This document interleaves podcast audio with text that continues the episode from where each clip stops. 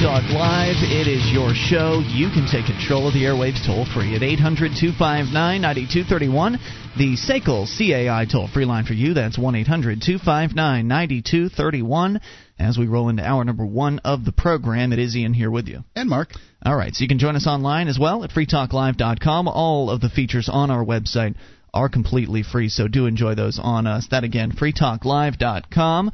So, Mark, as the state continues to grow and uh, make itself more powerful and more intrusive in our lives and more totalitarian in, in its nature, inevitably the state will find it in its interest, as a powerful totalitarian state, to crush dissenters. Mm-hmm.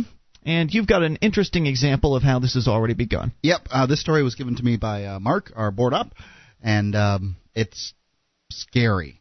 Uh, apparently, it was a news release from the Illinois State Rifle Association, I, I, guess the state chapter of the NRA or something like that. The ISRA is express, expressing great concern over reports that the Illinois State Police detectives have been visiting the homes of people who phoned or faxed Senator Dan Kotowski, um, that's a Democrat, Park Ridge, to express opposition to gun control legislation sponsored by that senator. Now, that's something that normally, when there's uh, an issue that's at the forefront. Right. That the activist groups will say, okay, here, here you can look at our database, get the number for your senator. We do this here in New Hampshire mm-hmm. a lot. Uh, you call your representative or you call your senator, and you let them know how you feel about a particular issue, in the hopes that they will vote in uh, in the way that you would like them to vote. You know, uh, this is sort of what I was told in civics class. You're supposed to do when you're in opposed to something that they're doing.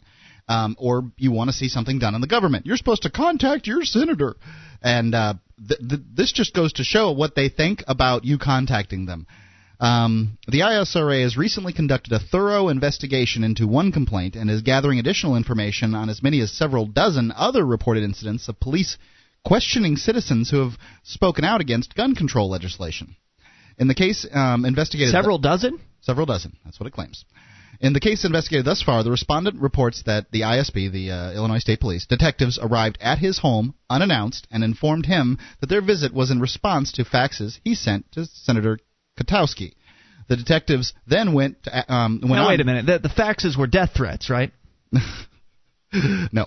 The, the hmm. detectives uh, went on to ask the citizen questions about his mental health and other personal matters. Although the citizen was not arrested, hmm, he reports. Yeah, because if it was a death threat, they would have arrested him. Uh, and um, I would suspect that the uh, Illinois State uh, Rifle Association would probably not have gotten behind this guy. Although the citizen was not arrested, he reports that he feels that the detectives were there to deliver a message that is, yeah. it's not a good idea to criticize Dan Kotowski or the gun control measures Kotowski supports.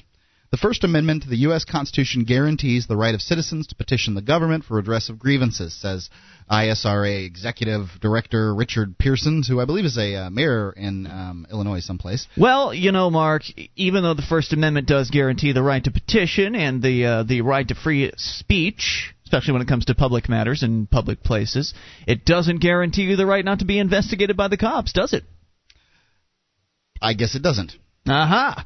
So um, Richard Pearson says, of course, that ma- um, in uh, the manner in which citizens expre- uh, exercise that right must not include any threats of harm against elected officials. When we first have heard about the ISP visits to homes of people who had sent faxes to uh, Senator Kotowski, we were concerned that some folks may have acted inappropriately. Considered uh, Mr. Pearson. Valid concern. Some people get pretty upset about these now, issues. Like I said, Pearson's a mayor, so you know he's going to be uh, definitely falling on the side of uh, elected officials when it comes to threats. However, upon inspection of the faxes in question, we absolutely um, we saw absolutely no reason for the ISP to visit citizens' homes, other than to possibly put a damper on the citizens' desire to participate in the legislative process. Mm-hmm. At this time, we are Scare asking, em. yeah, asking Senator Kotowski to produce any evidence he may have which illustrates threatening behavior on the part of citizens who have received ISP visits. That's the uh, Illinois State Police said Pearsons. If Senator Kotowski cannot produce any such evidence, then we will be asking Attorney General um, Madigan to conduct an investigation into the apparent use of the Illinois State Police to suppress the First Amendment rights of persons who ex- express opposition to gun control legislation. The ISRA is the state's leading advocate. Illinois, by the way, is a very anti-gun state. Um, certainly, uh, Chicago is a very anti-gun place. The whole state, a very anti-gun, very restrictive. It, it's not a good thing. Lawful and um, responsible use of uh, firearm ownership since 1903, the ISRA has represented the interests of over 1.5 million law-abiding Illinois firearm owners. got his little uh, plug-in for the uh, Illinois State Rifle Association Mhm. there. Scary, scary that uh, for one that uh, the senator would want to send out uh, you know Illinois State Police to sort of act as his thugs.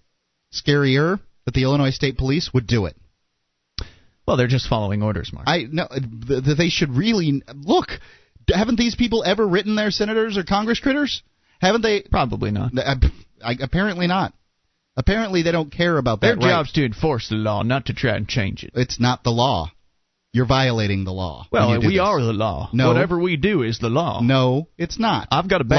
Laws are written down. You, you see this badge? It's I shiny. give a damn about a badge. Shiny and gold. Why don't you show me the law? That's I'll another show thing. you my cops, gun. How about that? That's what cops don't do. They don't bother to produce laws. They consider themselves to be law enforcers. You should know what the laws are, Mark. It's your responsibility. Why don't you show me if you're here to enforce it? I don't have the law books. I just have this gun and badge now, Right. son. Come on.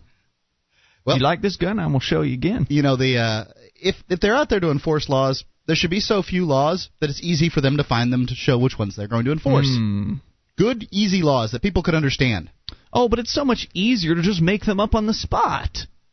Like you know, do. disorderly conduct or some other garbage. You know, the the, the uh, garbage filler laws or the the uh, offenses that they just love throwing Disturbing at people. peace. And I don't know. I hope that our uh, one of our listeners will call in tonight. It, we'll get very lucky if he does, because he's got a hell of a story. Uh, talk about bad cops. One of our listeners was apparently attacked by the police recently, Mm. and it's a, a very sad and sick story. And, and I've invited him to call in to tell it personally. There's a very long version of it on our bulletin board system, which I'll read if I must, um, because it's that good and that disturbing, and people really need to hear this story. So hopefully he'll call in tonight. I know he said he would. 1 800 259 9231.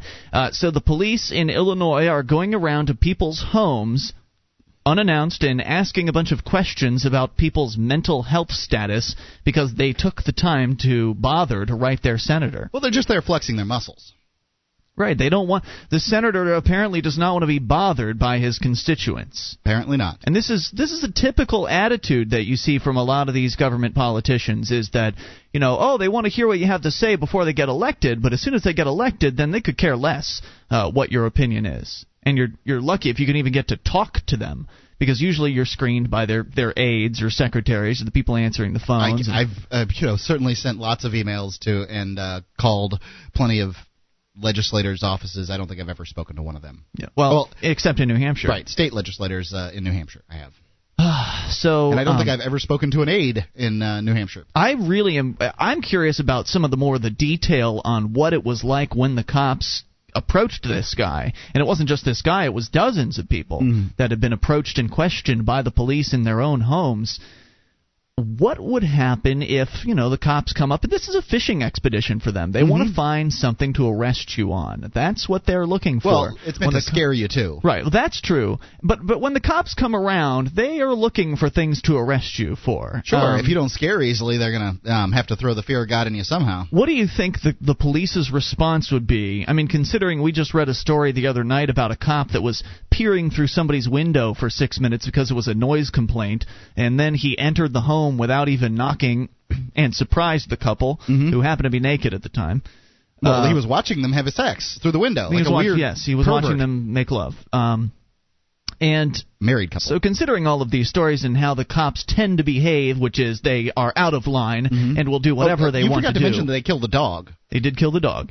Um, what would have happened if this guy was in the middle of being questioned by the police and then decided, you know what, I've had enough of your questions. Have a good day, officers, Yeah. and closed the door. See you later. Get off my property. Yeah. What would they have done in that case? I just, I'm curious. I, I can't even begin to speculate. I mean, would They they, have escalated? Would they, would they have, That's, cons- that's all they know how to do. right? But they weren't there to arrest the man. They but were just they were there there to show their authority. And that guy, by doing what you would say there, would be question, you know, would be uh, kicking their authority into the dirt, Yeah. saying that their authority meant nothing. My God, they were li- liable to go to the car, get the shotgun, and blow the door off the Well, hinges. yeah, it it feels that way, but I mean, the, the way it's supposed to be is that when an, uh, a law enforcement officer approaches you and asks questions, you do not have to answer them. So you can close the door and say goodbye. So I just wonder what they would do. 800 259 9231. Either way, very scary stuff. This is Free Talk Live.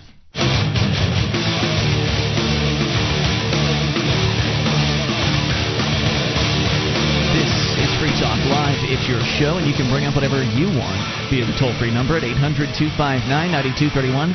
That's the SACL CAI toll free line for you. That's 1 800 259 9231. You can join us online at freetalklive.com. All the features there are completely free, including live streams, broadband version of the show, as well as a dial-up version as well. Right there, front page. Uh, well, you can link to it from the front page of the website at freetalklive.com.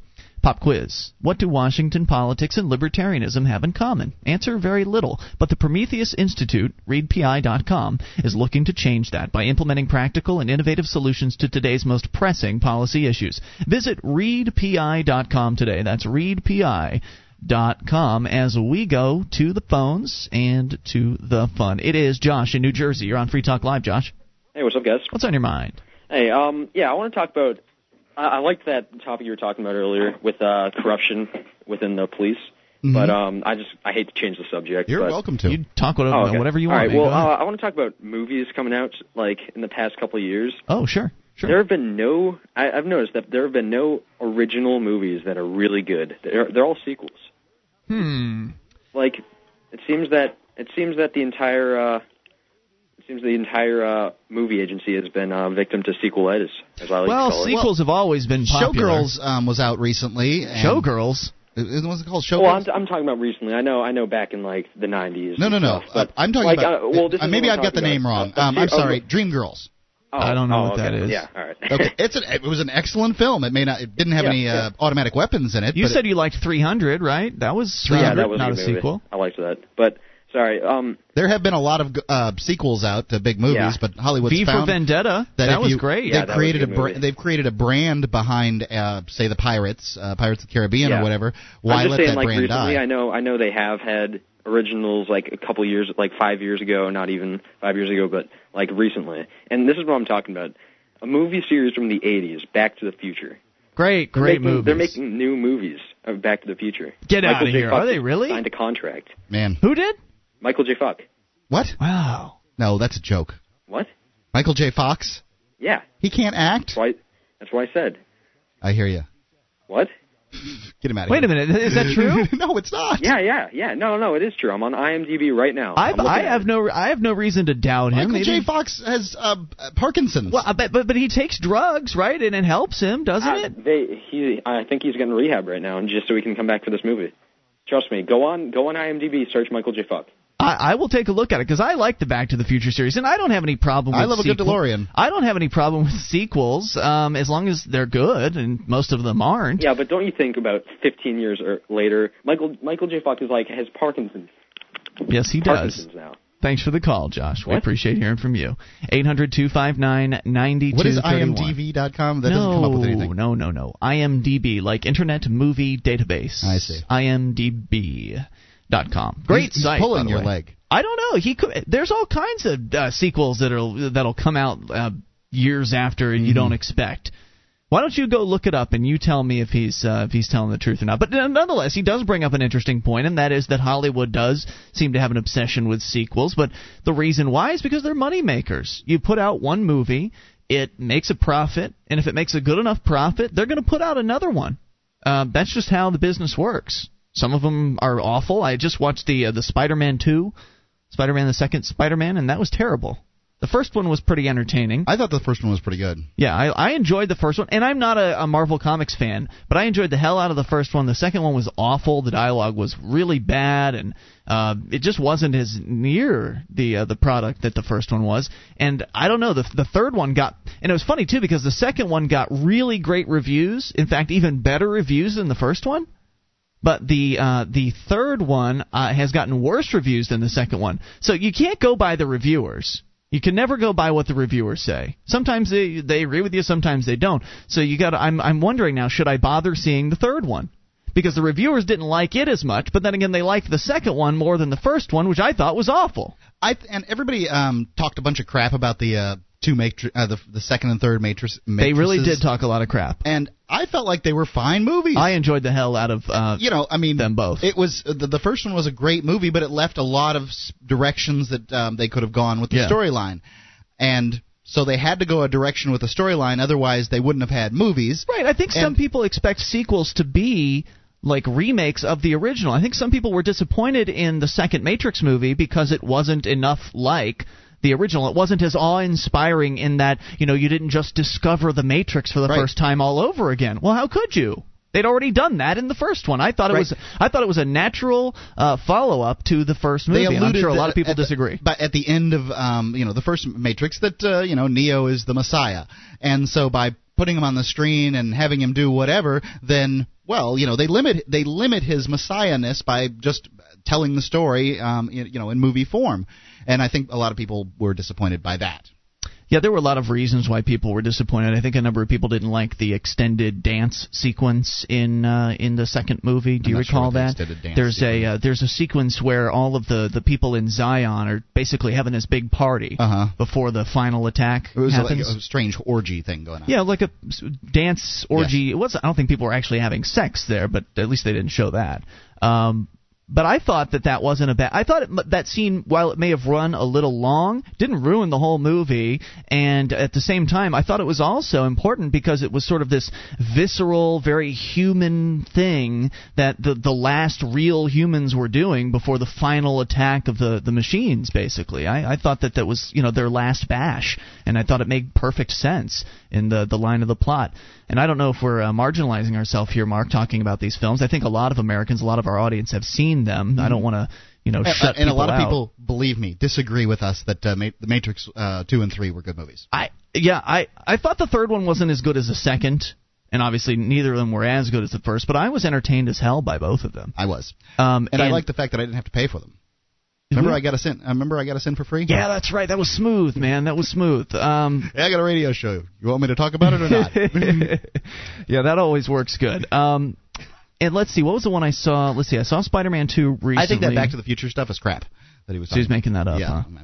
And and Prank call. Hollywood's always been cranking out sequels. I think he was just he was pulling our leg, but I think that to say that Hollywood's doing more sequels now than in the past, I I don't think that's accurate. I don't know. Um, you know, they did the Beverly Hillbillies, and I, I think the Brady Bunch. One point, I don't know. It's it doesn't interest me. I don't go to that many.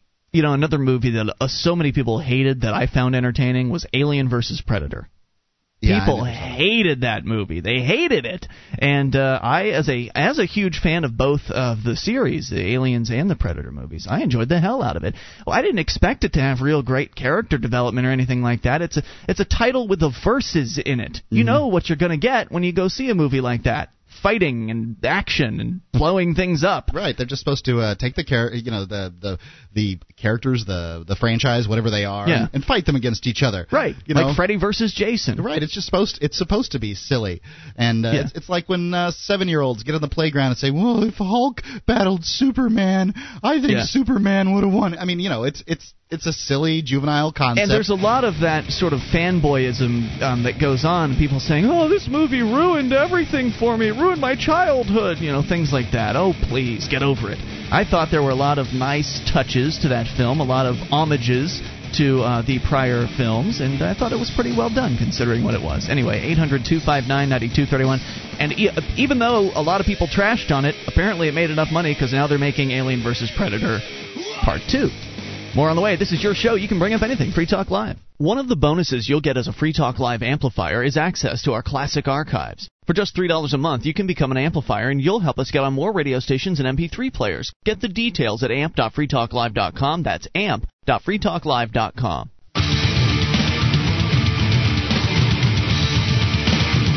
This is Free Talk Live. It's your show, and you can take control of the airwaves toll free at 800 259 9231. That is the SACL CAI toll free line for you, 1 800 259 9231. You can join us online at freetalklive.com. All the features on the site totally free.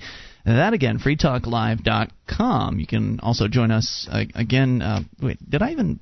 I'm totally lost right now. Anyway, um, I don't know why I'm so lost. Maybe it's because I was reading some reviews of the new Transformers movie during the break because uh, people are getting pretty excited about that. now that's sort of live action ish, right? yes. I saw some. yes, it is, Mark. Well, I saw some uh, previews that I, but I wasn't sure that it was for the Transformer movie, and it looked like Live action with CGI robots, obviously. Right. that are very big and they transform and stuff, and I like that. Maybe maybe I'll go see that. When you go see it, maybe I'll go see. Oh, that would be fun. You think Laura would want to go see that one? No, that's why I'd go with you. All right, so uh, you know we, we haven't talked about movies in a long time on the show, and we'll talk about anything, whatever you want to talk about. Eight hundred two five nine ninety two thirty one. Oh, I know what we were going to do this. Opportunistic lawyers, judges, future ex-spouses, disgruntled ex-employees, and meddling bureaucrats. These people want your money, home, and car. What have you done to protect yourself? At keepyourassets.net, they are experts in sheltering your wealth. Go to keepyourassets.net and take their asset protection crash course today. They'll show you how to keep your assets. Keepyourassets.net. Let's roll into the phone calls and talk to Adam in Texas on the amplifier line. Hey, Adam. Hey, guys. What's on your um, mind? I, I just got done listening to the show from yesterday, and you guys were talking about the uh, Fat Socialist new movie, Uh, uh, Sicko. Sicko. Michael Moore. Yes. Uh, I actually, uh, I actually work for the the fire department here in Houston, Mhm. and I'm a I'm an ambulance driver. Mm-hmm. I know, uh, I know that's a contradiction, and uh, you know, believing in in free markets and working for the Well, ambulance. I've but- I've noticed um, a lot of people that are in uh, sort of like the the fire, police, law enforcement uh, genre are v- very libertarian, and uh, I don't, you know, If you're- you want to help people, there's only so many jobs that are available, and if you want to be an ambulance driver, in many cases there aren't private ambulance services for you to work for. Are there in Houston? Oh yeah, there's definitely private ambulance services, but I mean, I'm a firefighter. It's just in the city of Houston, you have to.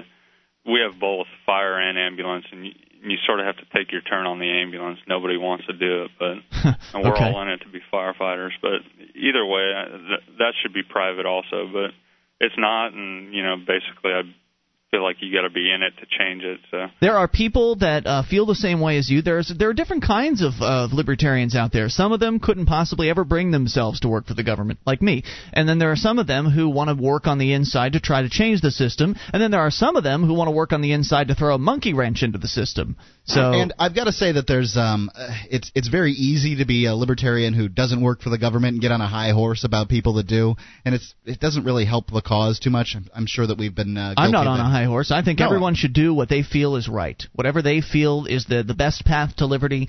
Liberty. That's what they should do. Anyway, what was your? Uh, did you have a story for us or? Sure. Uh, on on the ambulance, I'm able to see um, firsthand. Um, really, we already have socialized health care, Pretty much. and I'm able to see firsthand the uh, the kind of uh, the kind of abuse that socialized health care endures and, and the effects of that abuse. For example, on the ambulance, um, people just people call for any any reason you could possibly think of. Right, they they just want uh, a taxi ride to the hospital rather than uh, Exactly, rather than having to pay the taxi. They you know get a free ambulance ride. Yeah, they need a bed, need a sandwich, headache, tummy ache, chronic pain, flu, two week old problems. a headache.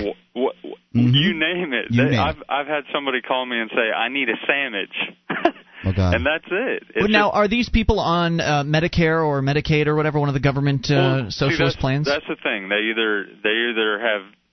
I mean, there there are some people that have private insurance. Usually, those are car accidents. Um, they either have Medicare, Medicaid, or they just don't pay. right. Um, If see it's the- a if it- it's a public public service like ours, Mhm. uh, the city's not going to come after them. So if they don't pay, everything's it, fine. Hmm. But if it's private, they either use Medicare or Medicaid. Either way, they're abusing government money to do it. wow. Right, is all they have to do is call in and say, "This is an emergency. I've got a hangnail. Send an ambulance." And uh, you know they have to send an ambulance. And, And, you have to take care of them. It's your job to put that Right. person. You can't just look at them and say, "You've got a headache. Goodbye. yeah, Right, and, and would- you can hand them a bill, Take but two aspirin. Call me in the morning." it's not like they've got to pay it. Right. Which is which is which is the effects of socialized health care. Mm-hmm. I mean, we're we're Wow. not we're not interested in helping them. What is I the- mean, we get we get paid by the hour, and we're just we're just trying to do as few calls as possible, and these people just wear us out with their wow. with their. Uh, and you see, and, and I presume you see the same people over and over again. Does that oh, happen? oh yeah, we we uh we uh, I sometimes I transport the same person twice a day What? in the same day. one lady Mm-hmm. How are they called, getting back home? One lady called three times in one day.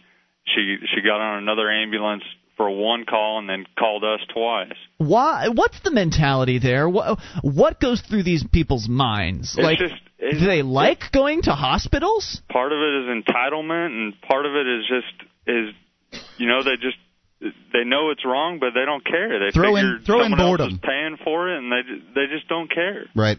I mean, I, could actually, uh, understand if the headache was so bad that you thought you were going to be permanently harmed, like if it was some sort of screamingly painful headache. I could maybe understand making a call there, but uh, but you're you're suggesting that's not necessarily the case. Oh well, yeah, we get that. We get that in some cases, but we also get the headache that I've had a. In fact, just the other day, I've had a headache for three days.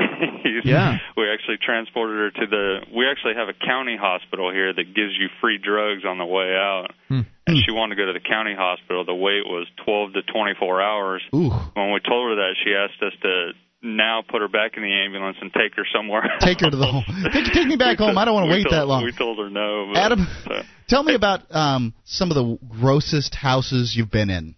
Because you Oh. get called to some really, Oh, really awful places, places Actually, that are piled only- up with junk, um, that you know, have dead animals in them. What? Tell me. The only thing worse than the smell of a dead person is the smell of a live person. Uh, what's that Those, mean?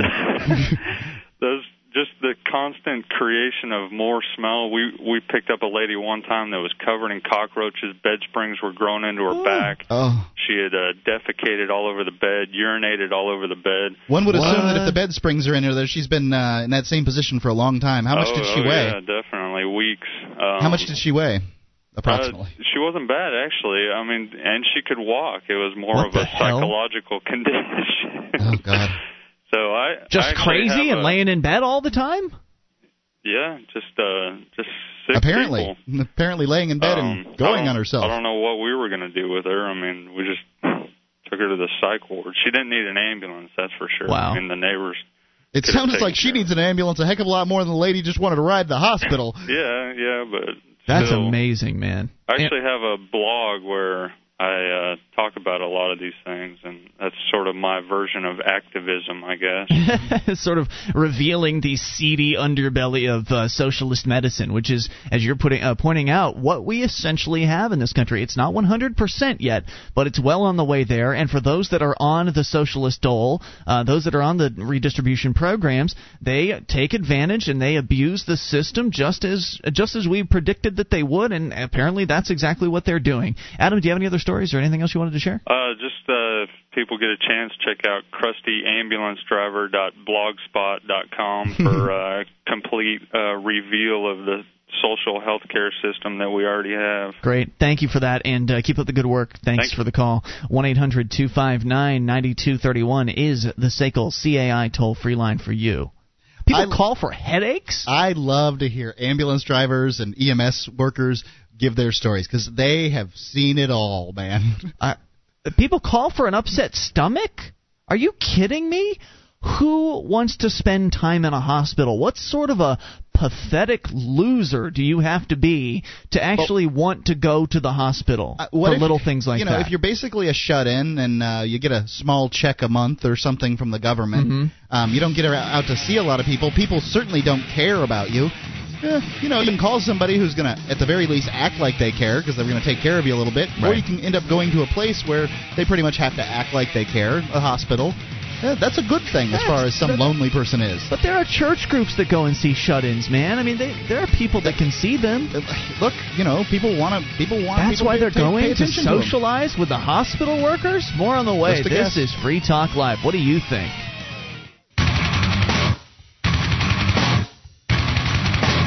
This is Free Talk Live. It is your show, and you can take control of the airwaves toll free at 800 259 9231. The SACL CAI toll free line for you, 1 800 259 9231. Ian here with you. And Mark, Join us online, freetalklive.com. All the features for free. We do ask that you voluntarily support the show by going and buying some stuff over at store.freetalklive.com. We got the Free Talk Live 2 gigabyte multi gadget. And only about 30 or so more of them to sell because we ordered a limited supply of them. So if you want to get your hands on one of them, head over to store.freetalklive.com. And why you wouldn't want one of these, I don't know, because they're great. Uh, 2 gigabyte MP3 player. It's a voice recorder. It's a flash drive. It's an FM tuner, all rolled into one for less than 60 bucks. There's that, a variety of clothing items for our brand new Free Talk Live hoodies, two different types of Free Talk Live beanie caps. We've got the Free Talk Live uh, t-shirt, also available in the ladies style, the new Free Marketeer t-shirt, and more. All of the uh, the products right there at store.freetalklive.com. By the way, here uh, we were talking to the uh, crusty ambulance driver a few moments ago, and he was telling us um, just some sick and bizarre stories about some of the people that he has to deal with in his job, the people that are just mooching and taking advantage of the government systems that are out there. And he mentioned that uh, he smelled some pretty nasty things when he's gone into homes. Somebody shot this to me um, over the break. A, four, a 480 pound Martin County woman has died after emergency workers tried to remove her from the couch where she had remained for about six years. Yeah, I've seen this uh, this particular article. It's about eight months old. No, this one's fairly old. Anyway, uh, she died 40 years old after a failed six hour effort to dislodge her from the couch in her home. Workers say the home was filthy, Yeah, and that well, Ms. it'd to be stuck to the couch. was too large to get up from the couch and even to use the bathroom. The weird thing is, there's people living in this house. Really? It- go on a little bit in the story. Everyone going inside the home had to wear protective gear. The stench was so powerful they had to blast in fresh air. A preliminary autopsy on the four foot ten inch woman lists the cause of death. Wow, four foot ten inches But and 480 pounds. pounds. Wow, 500 pounds. But officials want to know more. Uh, the Basketball. cause giant, of death. bas- giant, with like one of those cl- crab soccer balls that we played, played with when we were kids. morbid obesity apparently was the cause of death here. Uh, let's see. And officials want to know more about the circumstances inside the home. Investigator says she lived with a man named Herman Thomas, who said he tried to take care of her the best he could. He's told them he repeatedly tried to get her up, but simply couldn't. No charges have been filed, but officials are looking into negligence issues. Emergency workers. Now, negligence would suggest the man had some obligation to take care of her. He fed her. Well, would that all of a sudden, because you feed someone once, means you have an obligation to take care of them forever? Oh no, I mean what I'm saying is that, not that he has an obligation to take care of her, but he uh, somehow or another helped her in the um, in, get into the condition she was, which is attached to the couch, Emergency workers had to re- 480 pounds. They had to remove sliding glass doors and actually lift the couch with her corpse still on it to a trailer behind the pickup truck. Removing her from the couch would be too painful since her body was grafted to the fabric. After years of staying put, her skin had literally become one with the sofa and had to be surgically removed. I thought she was dead. Uh, apparently for the I don't know the funeral. I don't know, man. That's oh wait she did uh, she didn't die there. She died at the hospital. I see. So uh, there you go. They had no idea. Neighbors didn't even know the Why woman lived surgically there. remove? Just get some scissors and cut the fabric. They, they didn't even know the woman lived there. The neighbors Hmm. lived on the couch for six years. How do people get that way? How does that happen? I, I just don't understand it. Somebody keeps feeding them. I mean, if if you would stop feeding her, she wouldn't weigh 480 pounds. She'd have a better chance of getting up. It's just amazing to me. I I don't understand how people can let themselves go that far. I mean, there's a certain point at which you know, okay, I'm getting a little bit uh, too heavy. I mean, I can understand people getting overweight, but getting to 480 pounds. How? I I mean, at what point do you just give in? What time did? At what point do they just throw in the towel and say, "Oh, a- well, I'm never getting up again"? I think there's a lot of uh, little hurdles to to being becoming obese um, that one must sort of slide under, uh, as it were, and everyone you slide under probably makes it easier to slide on. Uh, the first step for, to me getting obese would be getting out of size 32 pants. I can tell you when uh, when I was getting a little bigger that I didn't want to leave size 32s because Mhm. well I have a lot of pants and I'm pretty thoroughly invested in size Sure. 32. I don't want to ever get out of size 32. Yeah. I was trying to lose weight and it wasn't the easiest thing in the world. So I, I know that there's you know there's hurdles along the way. That would that would just be the first step. So you know yeah you have trouble you miss you, you miss going to the bathroom one time and you're like eh screw it I'll stay here Forever. That's it. 1 800 259 9231. Let's go to Mark in Massachusetts. You're on Free Talk Live. Mark. Oh, hey guys, I just want to say that I, I just love your show and I think you guys are great. And uh, I would like to bring back the topic of like reasons for going to the hospital. And uh, the one time uh, me and my boyfriend were making love and my fist got stuck. All right, thanks for the call. 1 eight hundred two five nine ninety two thirty one. Let's go to Jim. The board op man, he is right on that yeah, button. was well done. Uh, let's go to Jim in Second Life. You're on Free Talk Live, Jim. Hey, how's it going? What's on your mind?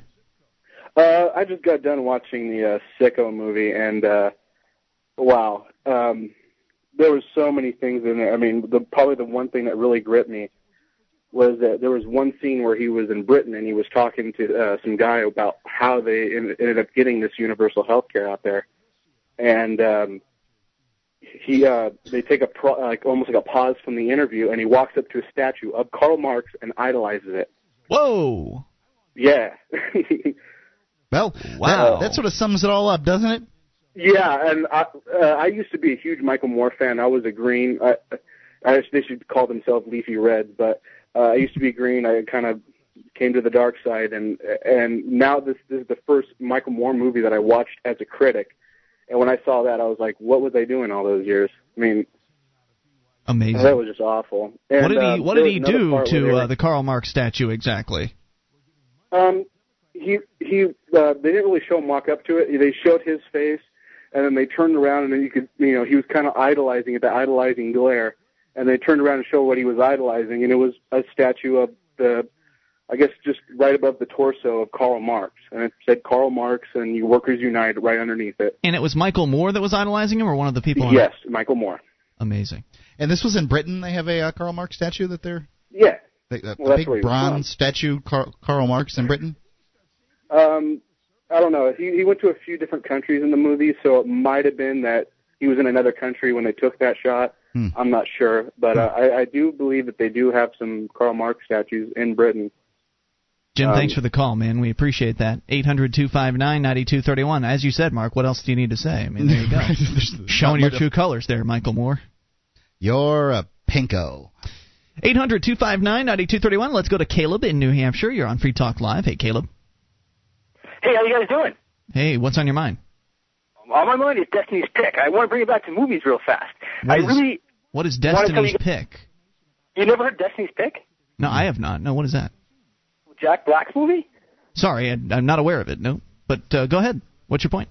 Pick. Uh, it actually runs through. I'm sorry to bring this back to some sort of 9/11 conspiracy theory thing or total control of our media, but Destiny's Pick actually does run through a lot of that in it, and it talks about how Jack Black is picked from you know the cast of characters out in Hollywood and decided by the elite to be you know a successful musician. Right. Uh, a- anyway, I, I just to talk about movies. I, I wanted to say that you know AVP, Alien vs Predator, was an awesome movie. I love the concept of the you know the aliens and everything, but to continue the whole concept of the control the media. Have you guys ever heard of the show called The Lone Gunmen? Yeah, that's the movie, uh, or that's the show about the the guys from the X Files, like the geeky dudes, the uh, the, uh, the the alien investigator guys, right? Actually, not- yeah, you're absolutely right. Did Yeah, you did you see that? No, never. I've never seen that show. Actually, it you would be very very impressed. I, I would. I would actually send you thirty dollars in the mail if you would actually watch that I show. I appreciate that, That- but uh, we got plenty of people sending us money. Thank you for the call. Eight hundred two five nine ninety two thirty one. I don't really have that much time for television. you know? Tenacious D and the Pick of Destiny is uh, Okay. apparently what the name of the movie is. Uh, 93 minutes rated R. There you go. Let's go to Tom in New Hampshire. You're on Free Talk Live. Tom, what's on your mind? Oh yeah, I love this crusty ambulance driver dot blogspot. It really is good, isn't it? it? In front of me. Anyway, I just wanted to tell you that uh, on- in uh, on May, March 29, 2006, former Albuquerque, New Mexico police officer Christopher Chase was sentenced to 15 years in prison for pulling women over and raping them. Oh, God. Oh Uh, dear. in, for uh, not for traffic violations because they didn't commit any. Um, he would just you. spot a woman that he liked and pull him over. and pull her over. And uh, one of the victims uh, won almost a million dollars in uh, federal lawsuit. And uh, more recently, on June 16th, she got all drunk and everything because of you know the the damage done to her. Uh, Right. That was one of the things that that was the emotional baggage. She went out driving drunk and smashed into a 47 year old man and snapped his neck. So if the cop And, hadn't uh, raped her, then she probably wouldn't have gotten so depressed and Yeah. gotten into an Well, accident. you know what a what- what depressing to story. What's that? Quick, quick. Well, well, like back on 19 February of 2003, this guy decided enough was enough with the police brutality. All right, Tom. Thanks for the call. We're out of time. Hour two is coming up. You can take control. It's Free Talk Live. Our archives, website, and podcast will continue to stay free. But if you think other people deserve to hear this show, consider becoming a Free Talk Live amplifier for just $3 a month at amp.freetalklive.com. Help free some minds. Visit amp.freetalklive.com. Free Talk Live. is your show, and you can bring up whatever you want toll free at 800 259 9231, the SACL CAI toll free line for you. That's 800 259 9231 as we roll into hour number two of the program. It is Ian here with you. And Mark. And uh, we're just going to right into the phone calls here to start things out. Sam in Texas on the Amplifier line. You're on Free Talk Live. Hey guys, I'm uh, out here at PorcFest this week. Excellent. Congratulations. Just enjoying it. And uh, today I took the bus tour down to Concord, and we did a tour of the Capitol building, and it was kind of an interesting experience. Why is that? Well, we walked, we pretty much walked right in. There were no metal detectors uh, to go through, no security. Um, I believe there were people in the group who were carrying, not open carry, but Mhm. just carrying weapons because it's not strictly prohibited other than in the courthouse. Really? I thought it was the State House. I thought you one. couldn't bring weapons into the State House. Uh, the way I had it explained by some of the locals was that uh, the state is taking that position and putting signs up, but the law specifically s- excludes only the courthouse as the only place that people are not allowed to carry. Oh, I see. So even though they've put up signs, it's not actually prohibited by law. Right. so people are doing, you know, a little bit of civil disobedience.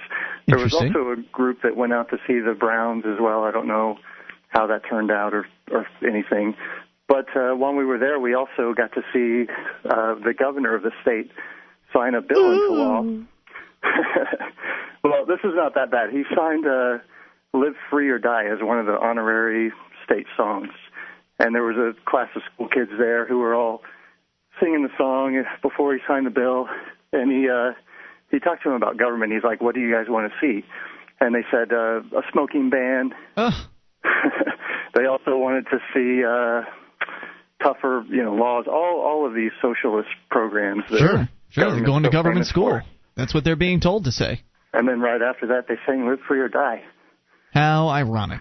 Well, th- they're, they're told that that's that's the American way. You know. And they, yeah, it's just it's not landing with them at all. They don't. I don't think they really understand what the song's about or what. You're it's, you're a free citizen. Pay your taxes. Yeah, right? You know, uh, it's it's this uh, 1984 backwards thinking that uh, we've got going here. We're the land of the free, and we got to pay our taxes or go to jail. Yeah, New Hampshire certainly is not the free state yet. It's got a long way to go, but one thing's for sure, it's got a it's much better to start here than anywhere else. Yeah, it's, well, absolutely. closer than everywhere else. We've we've slipped. We haven't slipped as far into a, a socialist mire as uh, many states have, and um, they already have sort of a, uh, a a bit of a libertarian mentality. Most of the people in the state sort of understand personal liberties, um, fiscal Yeah, I- responsibility, things like that. I would agree. We ran into two senators today. Uh, one of them, we told we were we were with the Free State Project, and he was great. He introduced himself to everyone. He took us onto the Senate floor, uh, explained some things about some of the paintings on the wall, and really welcomed us to the state. Another one we saw at the gas station filling up the gas in his car. So I jumped out and I said, Senator, I've got one of your constituents in the van, and he'd like to talk to you. We're all with the Free State Project. And he said, uh, I don't agree with the Free State Project. I think government can do good. And got in his car and drove away as Yeah. fast as he could. Coward. Interesting story. Are you enjoying PorcFest so far? I'm having a great time. Yeah, I'm really looking forward to uh, this weekend. It's it's kind of been slowly building up. Met a lot of uh, really interesting people just from all across the board. And there's a there's uh, a wide variety of activities going on as well. Um, what are some of the other things you've taken part in? The only things I've done so far are the two bus tours to Keene yesterday, where I met you guys, Oh yes. and uh, got to meet Russell, and we went out to the uh, uh, Canarios, or I'm sorry, yeah, Lauren Lauren, Lauren Canario. Canario. That, and, that's not her and husband's Jim, her last name. husband, I believe. Helped them uh, work on their house a little bit. Got to uh, look at property in the area, kind of get a feel for uh, the places that I might be able to live. Now, Sam, have you ever been to New Hampshire before? Is this your first time? First time. You know, I was just thinking about the uh, story with the senator, and you know, if the if it was Free State Project California, can you this the, a California senator senator wouldn't be scared. He wouldn't care about the Free State Project. It wouldn't matter to him at all. His agenda would be well on its way to getting done because there'd be so many people, and and they were so mired in their socialism that it wouldn't make the least bit of difference if we moved 20,000 liberty-loving individuals into California. Yep. But, or at least it wouldn't make nearly uh, the amount of difference that it would uh, in New Hampshire. Here, they jump in the car and run away when you guys come. Sam, we'll see you this weekend, man. Thanks for the story, and uh, that's actually, I think, the first PorcFest update we've gotten. So thank you for it. Appreciate it. Eight hundred two five nine ninety two thirty one is the SACL CAI toll free line. You know, think about put yourself into that senator's shoes for a moment there you've heard all these rumors that there's this Free State Project and they're going to move all these activists mm-hmm. to New Hampshire, which is what the Free State Project is. They're going to put an know. end to all my socialist programs. Well, you've heard all these rumors and you've seen some news articles, but some of the news articles have sort of come out against the Free State Project in that they've tried to sort of trash the project by sure saying, well, there were supposed to be 20,000 people here by now, but it looks like there's only a couple hundred, and yeah, there's sort of this is some of the attitude that mm-hmm. the news articles have taken. Well, the original course, the original idea of the Free State Project was to get 20,000 people here by September 2006, and it didn't happen. Um, you know, it just it just didn't happen. Um, it's going to take uh, it's going to take longer than that for people to get here, to uh, get the word out, to get 20,000 people to sign up. I don't think we need 20,000 people. Um, at this point, we're already having success. We stopped the seatbelt uh, law that they were trying to put into play. Mm-hmm. Um, you know that, that we're not going to have a real ID in this state. There's been some successes for the free state. At this point, we're probably stopping the huge socialist snowball from rolling down the mountain or the slowing it down quite a bit. The first free stater has been elected to uh, to office. Mm-hmm. There's uh, 450 uh, people from you know free staters that are in the state currently, probably about 250 movers, and uh, it's the first 1,000 managed to uh, make it, so there'll be a thousand people here by the end of 2008. That means the snowball. We can start jacking that baby back up the mountain and uh, get rid of some some of the socialism. Yeah, absolutely. Things are really going to. Then we're going to have our own snowball eventually. Once we can get their snowball back up to the top, then we'll have our own. Um, after that, as it goes down the other side, if you want to use that analogy. But uh, but going back to what I was saying, put put yourself in that senator's shoes because he's heard things about the Free State Project, but he's probably never really met any of them. Maybe he has. I don't know. Some of them mill around the the Senate House, and but I doubt he's ever seen a van load of them all at once, which is what this was yesterday. They they had this uh, they they had this van sort of full of people. That's to be a little scary. Touring around the state, and so there you are at the gas station. This friendly group of strangers is approaching you and saying, "Hi, we're from the Free State Project," and you've heard these things, but now they're here and there they are in front of you and they armed look, apparently too. and they look just like everyone else. So no they're going to fit in. They're going to blend. They're going to spread their message. Mm-hmm. and uh, your time is your days are numbered senator. So enjoy your power while you still have it 800 259 9231. Uh, as PorcFest continues on this all this week, I know tonight there's going to be, I guess, more of a solemn occasion. I think the uh, Kannings are hosting a uh, a candlelight vigil for the Ed Brown family, mm. um, and and there's been fun stuff going on. I think they had some scuba diving going on. I know there's been some shooting competition. I don't know if that's happened yet. The shooting competition, we've yet to hear that, but it's going all the way through the end of the weekend. And at PorcFest, you'll be able to attend leadership and activist training seminars and hear and discuss the progress and the future of the Free State Project. Register today at porcfest.com or just show up. That's P O R C F E S T P O R C F E S T.com, porcfest.com. You get to meet a bunch of our listeners who are going to be there. Uh, we've already met a few of them as they came out to tour uh, the city of Keene a few days ago and uh, you'll get to meet uh, some super activists like Russell uh, Kanning and Lauren Canario, two people that we've uh, we've had on the show and talked quite a bit about. All these people are going to be in attendance, and uh, it's going to be a lot of fun. So I'm looking forward to going there on Saturday. 800-259-9231. As everywhere else in the country, things continue to get worse, including, uh, of course, at your local airport, where things are the worst, worst of the worst, and or worst of the worst anyway, Becky Akers at LewRockwell.com, who uh, usually does a very good job of keeping up with the TSA's bumbling uh, foolishness and just stupidity. Did you hear the story, Mark, about the sippy cup? Um, was this the sippy cup that was filled with margarita? No. Okay. No, no, no, no, no. The city uh, sippy cup for the typical recipient of a sippy cup, a young person, Mhm. a, uh, a small child, and uh, a mom with her small child in the, I believe, Reagan, yeah, Reagan National Airport, D.C. Now you know how these uh, bureaucrats can be when you don't follow all their rules and you don't have, you know, you've got your bottle of water open in advance of the. Uh, in advance of the screening knows. process, you can't have any liquids or gels, including sippy cups. And we'll tell you what happened to this lady and her son, or uh, her child in this particular case.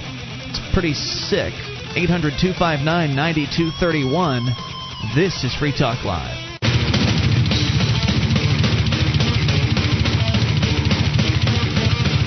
This is Free Talk Live. It's your show, and you can take control of the airwaves toll free at 800 259 9231. That is the SACL CAI toll free line for you, 800 259 9231. It's Ian here with you. And Mark. And you can join us online, freetalklive.com. All the features on the site are totally free. And uh, some of those features include the bulletin board system. We've got about 250,000 posts, about 1,500 people interacting, and lots of fun stuff to talk about. Serious issues being discussed as well. You'll find it all at bbs.freetalklive.com. That's bbs freetalklive.com as we travel to Washington, D.C.'s Reagan National Airport, where Becky Akers reporting on the latest TSA insanity. She says, I guess because, this is LewRockwell.com, by the way, I guess because they didn't beat her to a pulp, the TSA, Transportation Security Administration, claims that its officers didn't, uh, didn't, quote, hassle female passenger with toddler at Reagan National Airport over sippy cup, end quote. That's from their website.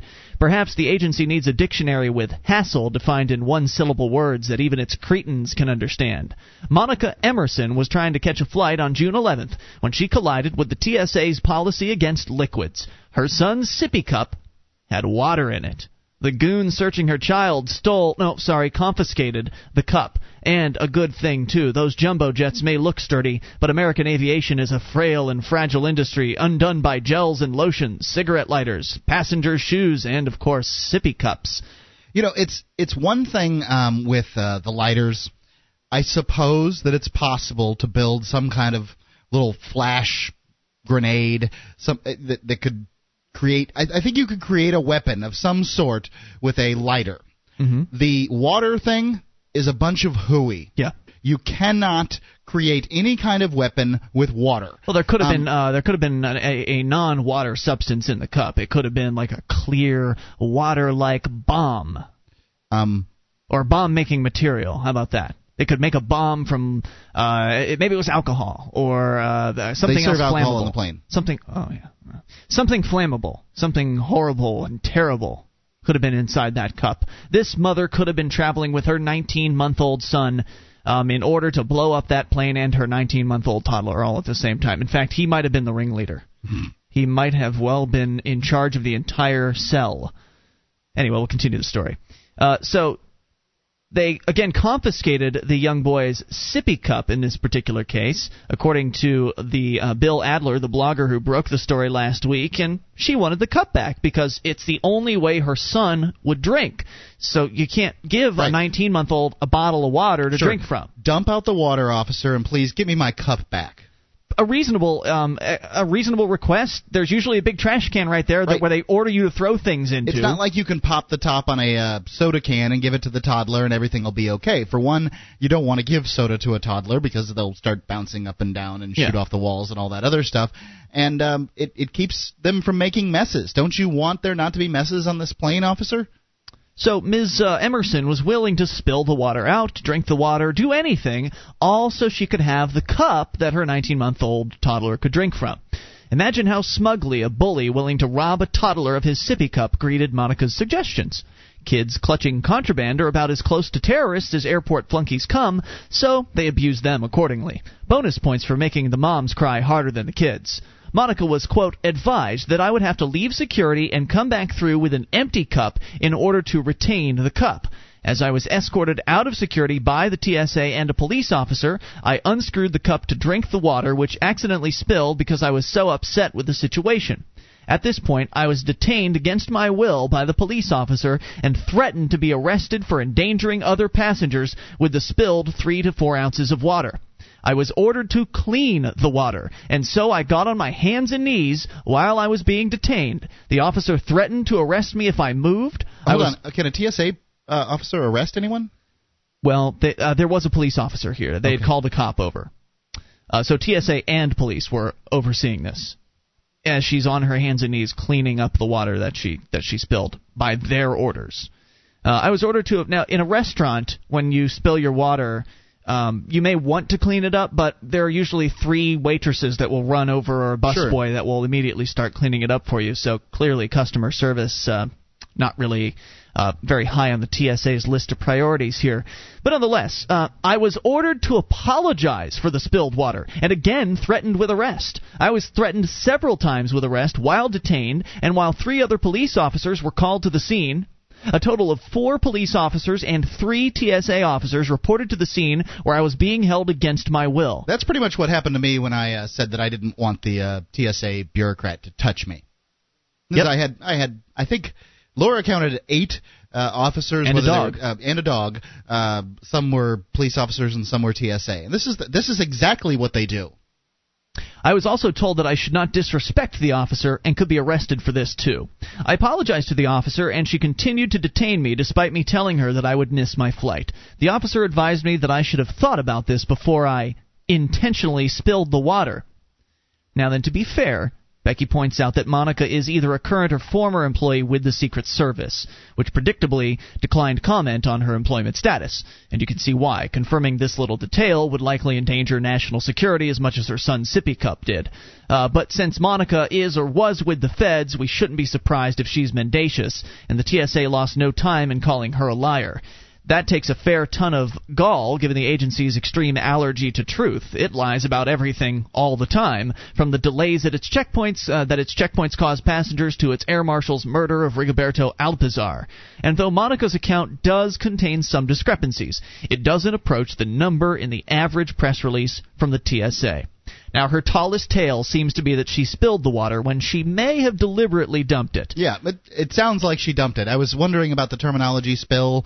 Um, it sound it sounded like she went, "Oh, you want the water out of here?" Here you go. Yeah, Yeah. that's what it sounded like happened. Which I can certainly understand. Um, somebody being like that, I, I, you you should clean it up, but uh, that should be the end of it. Give me my sippy cup back.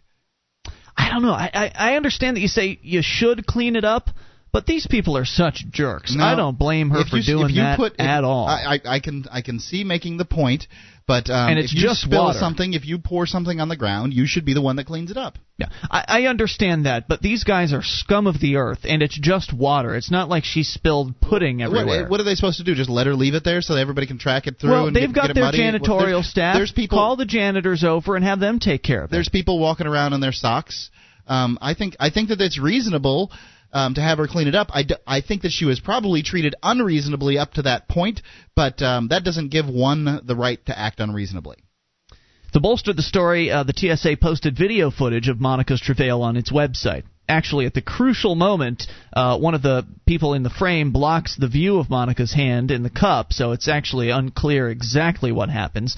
We see Monica shaking the cup upside down immediately afterwards, but she could be demonstrating its emptiness, and I think that uh, Becky's making a stretch on this one. I've seen the video footage, and it looks pretty clear like she did dump the, the cup out. Okay. Um, but nonetheless, the MB, uh, let's see. More important than who's lying is the TSA's outside attempt, outsized attempt to discredit and therefore silence this critic. Even the mainstream media notes that it took an unusual step when it posted the video, but the TSA went further. It features the film in a newly created section on their website called MythBusters. Joseph Goebbels must be rolling his eyes. The TSA apparently reasons that Monica's inaccuracies, whether deliberate or due to stress, somehow excuse its five years of unconstitutional searches, thefts, groping, rapes, and assaults. More on the way. 800 Rapes? 1 800 259 9231. You can take control of the airwaves. Well, the TSA doesn't hire the best of the best. More on the way. This is Free Talk Live. With your help, we can spread the message of liberty around the world. Consider becoming a Free Talk Live amplifier for just $3 a month now at amp.freetalklive.com. If you can't afford it, keep enjoying us for free. If you can spare the three, visit amp.freetalklive.com.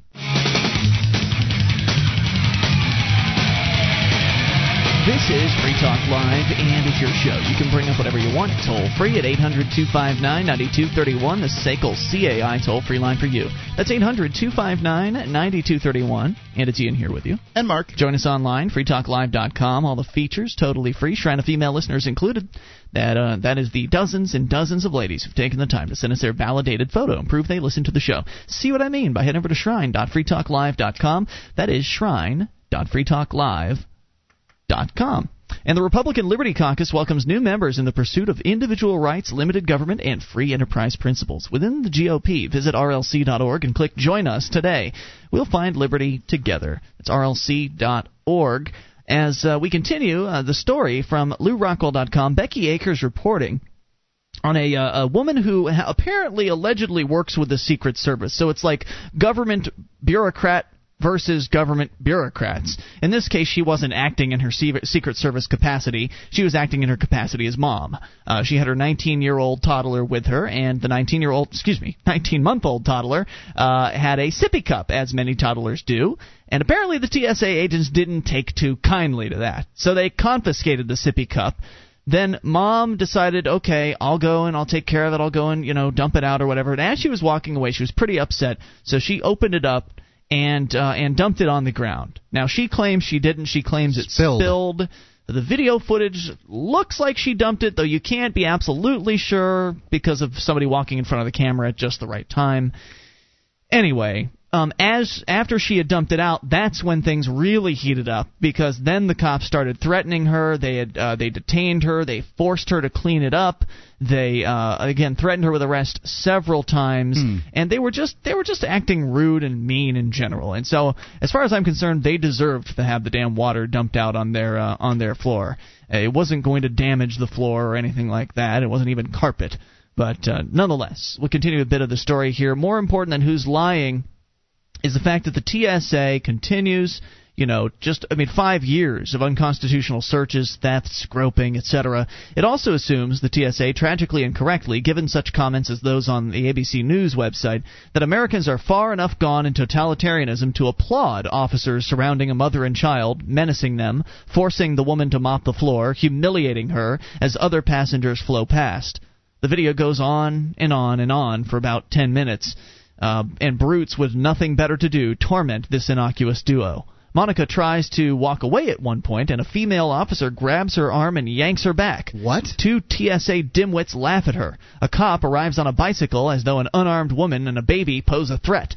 Something's horrifically wrong when a puddle can occupy this many leeches for this long. Nevertheless, quote, the TSA said in a statement that the incident and the videotape demonstrate that its officers display professionalism and concern for all passengers, end quote. Leviathan's lackeys wiping the floor with a citizen shows many things, but professionalism and concern for all passengers are not among them. Earl Morris, a deputy assistant administrator for security operations with the TSA, how's that for a title? Uh, told the AP, quote, the allegation here that we are out of control is absolutely false, unquote. So is the allegation that the TSA fights terrorists. And that's the latest from your local airport here in America. You know, I, if the TSA was any good at its job, maybe there would be some kind of they'd have a leg to stand on. But since we've read on the air reports from the government itself when they test themselves that the TSA misses 75% of guns, knives and bombs that they test themselves on, I don't see any reason that we need these uh, thugs harassing us at the airport. Well, now, Mark, the TSA would say that that just means they need more screeners and more money. Then they'll catch more. From what I can tell, most of them are just standing around doing nothing. when I go through, they're just what's going on? You know, there's there's always a few of them working, Yeah. but the majority of them seem to be standing around watching God knows what in the air. Yeah, I've noticed that too, and I don't travel a lot. I notice it every time I'm in, a, in an airport. Is that behavior by them? Anyway, if you've got a TSA hell story to share, one eight hundred two five nine ninety two thirty one, or bring up whatever you want. Let's go to the phones and talk to Dave in Montana, listening on KGEZ. Hey, Dave. My son and I went uh, to New York. Coming back, uh, we bought uh, one of the the big pewter uh, Statue of Liberties and a big pewter stat uh, Empire State Building. Cool. And uh going through the the checkpoint my kid had his backpack on and they tore his backpack apart and they pulled out the Empire State Building and the Statue of Liberty and they're going to take it. What? So I grab it back and they said uh you can't have that those are could be used as weapons i said they're knickknacks man I, could- they cost like about 25 bucks each whatever Right. you know They're, they're not cheap knickknacks. There's there's the no guy such thing as a cheap knickknack that you In- bought in New York. in New I can tell you that. The the guy pushed the little button on his belt and there was like five of them white shirt fat dudes all around and Mhm. everything right and they're all freaking out that that I got this Statue of Liberty in the Empire State Building. Wow. I told them, I said, "Hey, the Statue of Liberty, man, what are you guys doing? You're gonna take the Statue of Liberty out from me?" Wow. And, and it made them look, you know, bad. But my, in the meantime, my son crossed a little line on the ground, and they made us go through the whole line again. Oh, jeez. See, but I think it's all a bigger picture. They're using uh, this uh, scare of the terrorist crap, like because you say, you know, they ain't catching nobody. It's all a big shakedown. They go after liquid now because uh, you could smuggle cocaine by super saturating it into a liquid form and then evaporating it and stuff.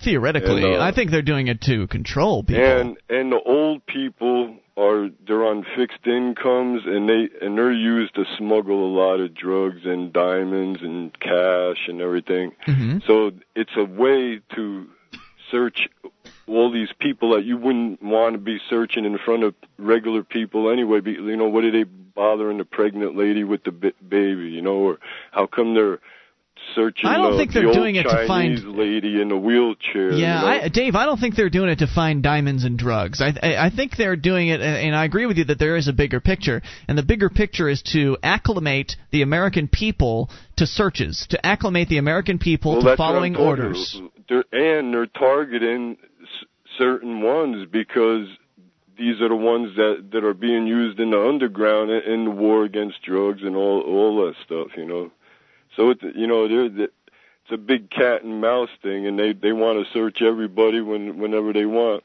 And they are, and they're putting up with it. And Dave, thank you for the call. Appreciate it. Eight hundred two five nine ninety two thirty one. I'm sorry, you can't take that Statue of Liberty on this plane. How blatant. it's pretty funny.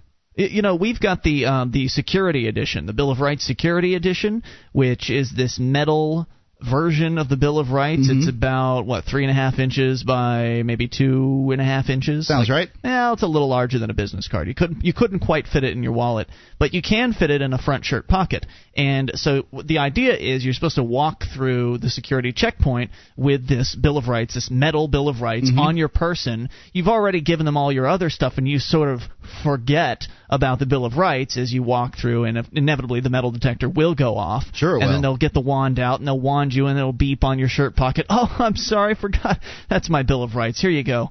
Uh, you know, so that way they get to take your Bill of Rights away Right. They have you. to take your rights away from you. Right, and so it's supposed to be poignant. Uh, the, the the time that I did it, the guy didn't even really it didn't even register with the TSA No. agent. He could have cared less. But but the thing I find interesting is he didn't really take a close look at this thing because the Bill of Rights Security Edition is a, again a piece of metal Yeah. that's fairly thin, and so.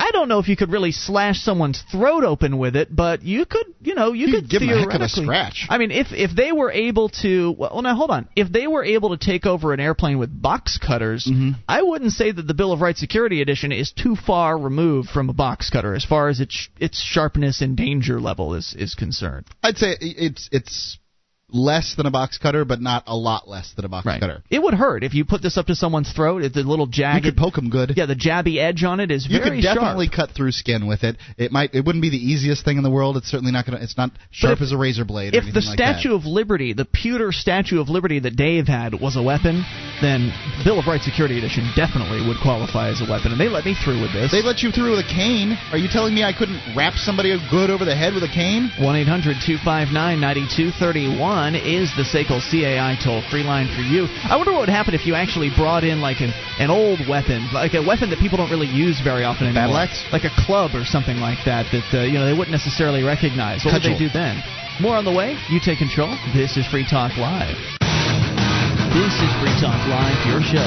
You take control of the airwaves toll free at 800 259 9231, the SACL CAI toll free line for you. Ian here with you. And Mark. 1 800 259 9231. You can join us online at freetalklive.com. All the features on the site are totally free, so enjoy those on us freetalklive.com. And if you like the show, you want to help support Free Talk Live, then become a Free Talk Live amplifier like hundreds of our listeners have already done. But we could always use more because we've got a, a pretty lofty goal. We are looking to make to uh, get in a certain amount of money per month so we can really effectively promote this show and, and get it on as many radio stations around the country as possible, get as many internet listeners on board with the program as well. So we've got some lofty goals. We've got some uh, great uh, things that we're doing already with the money that we have coming in, and all we're asking you for is three bucks a month. Remember, everything on our website's for free. So enjoy all the site features, and if you like what we're doing, come on over, and step into the, uh, go to amp.freetalklive.com and get signed up for the program. Uh, for again, three bucks a month. That's all we're asking. It can make a big difference for Free Talk Live, and you get some perks. You get access to the AMP only call in line, uh, the AMP only chat room and forum, and more. All the details. amp.freetalklive.com. Control is what it's all about. When it comes to the TSA, and uh, the government in general, of course, is all about control. But the TSA is probably one of the more visible aspects of it, right? Because not everybody has to go out and get a business license. Most people just have a job, so they don't have to worry about that. Most uh, people don't have to go and buy liquor licenses and go through all these regulatory hoops to run businesses because most people aren't business people. So they don't really. I don't think they really understand the level of control that the government is well lording over us. But then you go into the airport, and there it is, plain as day, like you're in some third world country. Show us your papers. Here we are, our TSA. There, this is unprecedented in American history, but there it is. And everybody just sort of shrugs their shoulders at it, and uh, they follow their orders that, that they're given by the TSA agents, and they, uh, you know, they just walk through the lines. They take off their shoes. They do what they're told, and they they might think to themselves, "Man, that was really inconvenient." Oh well, got to do what I got to do to keep the country safe. So they, they if they even think that much about it, it's probably uh, mostly what they're thinking is I got to get to my plane, Yeah. um, and this is in my way, and I just need to get through it. Right. A lot of people, you know, they see that as necessary. That's what they've been told. They've been told it's necessary to have all these things. And by the way, government loves that word, necessary. That's a word that they can use to implement all sorts of tyrannical things. But most Americans, I think, are still com- uh, are very much oblivious to how truly invasive and big this government has become. And even when it's in their face, they can make excuses for it. Even when it's in their face, and and and this goes back to what I was saying before. It's conditioning. You're conditioning Americans. The government is conditioning Americans, average people, to accept this sort of level of control. They notch it up a little bit. It's not fast. They do it very slowly over a long period of time. They just notch it up. You know, they they always have a nice little excuse too, like the the alleged bomber on the British plane flying across the Atlantic. Oh, he was going to mix some gels together. Now we have to ban all gels from uh, from your carry-on bags. And of course, they did that for a few weeks just to show how strong and tough they are. And then they backed down a little bit and they said, all right, you can have gels under is it three ounces or four Three ounces. under three ounces in your carry-on bag, which of course spawned a whole new industry of. Uh, you know, you had to throw out all your old travel stuff because they weren't small enough. So then you had to go and buy the new tra- special TSA approved travel size toothpastes that they have. Um, but anyway, so it's it's just a little bit at a time. They just crank up the tyranny just a little bit at a time. The, the frog in hot water, as they call it. And most Americans completely oblivious to what's going on. They believe what the government tells them. They believe that they're being kept safe. When, as you pointed out, Mark, they're not. The government they botch up their own tests. They don't spot the weapons. They don't spot the bomb uh, spot the bomb making materials. And uh, that's not to say that they're awful and they need to be beefed up, which of course would be what the TSA would say when faced with those statistics. It's to say that we just need to stop this. Just stop the insanity and turn security over to the airlines themselves. Let each individual airline decide what level of security they want for themselves. It's their assets that are on the line. It's their investors' money that's going to be taken out of the sky if a bomb goes off. So let them invest the money into whatever security protocols they want to. Problem solved. That way, in, that way, consumers get to pick based on their preferences what level of security they want, because inevitably the airlines will have differing levels of security, as uh, that's what competition will uh, will result in. But in the meantime, until that happens, which you know that's not going to happen anytime soon as long as this federal government is still going in the direction it is. Mhm. Uh, maybe Ron Paul would turn that around because I know he wants to get rid of the Department of Homeland Security in its entirety, and uh, I think that would solve the problem. But real nice. you know, so we've got our fingers crossed for that. I'm not getting my hopes up. In the meantime, they'll continue to crank up the security, so-called, which is, again is just security theater because they're not actually keeping you safe. They just try to make it look like they are. Mhm. Uh, they're not keeping you safe, but they are inconveniencing you and they are hassling you.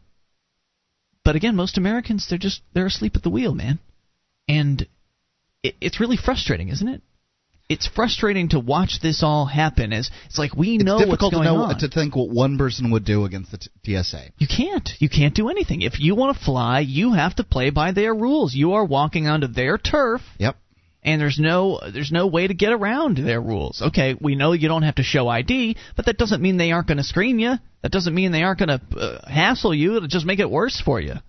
So as things continue to get worse, they continue to sort of train people to accept this sort of uh, this imposition on their freedom, this imposition on their travel time, this imposition on their lives, and then inevitably they'll accept the next step. Whether that next step is a uh, the next terrorist attack that happens, going to be a, tra- a tanker truck run into the side of a building somewhere, blows up half the building, like kind of Oklahoma City all over again, and then they'll say, "Oh well, that's it. Now we're going to have to crack down in the streets. Mm-hmm. Now we're going to need the TSA. We get they'll probably make the TSA bigger. They'll probably make the TSA so it can uh, you know sit in the streets random checkpoint style. Or maybe they'll bring in the military because they did pass the Military Commissions Act. Oh no, excuse me, the Defense Authorization Act and the Military Commissions Act together last year. Two uh, pieces of legislation that made it very easy and very possible for the government to use the military for policing purposes. Something that has been prohibited in America for uh, for over a hundred years. Prohibited. There was a reason why they said, "Hmm, do we really need the military doing policing things? No, that's not really the appropriate role of the military. The military is supposed to defend from attacks, and that's what the military's role is. But that's changing now, and it's changed. It's changed in the law without much attention in the press. So the law is in place. The, it's legal now for the president to put military troops in American streets and have them directing traffic and have them searching cars and have them doing whatever the hell he wants them to do or she wants them to do if Hillary gets elected. Whoever's in charge has this power. And it's not good. I don't care whose hands it's in. Exactly right. So again, there's going to be a next step and there's going to be a next step after that. Look at the way government works. It gets bigger and bigger and more oppressive. Name name a public um, a government program for me that they've done away with. they did get away, did away with the uh, Spanish American uh, phone tax. Right after uh, there was a huge uproar and after it was brought to people's attention. and 150 years later, or whatever it was. So the government doesn't get smaller. Um, I mean, we would all like that to happen, but that's not what is happening. So as long as as long as government isn't going in a smaller direction, it's safe to presume it's going to get a lot bigger. And so just just wait. Uh, It's the the question is what is the next step they're going to take, and how far ahead on the road to totalitarianism are they going to jump with the next step? That's really the only question. What's their excuse going to be, and what are they going to do in uh, as a result of it? One eight hundred two five nine ninety two thirty one. If you've got a scenario, what you think might happen, what the the next step will be.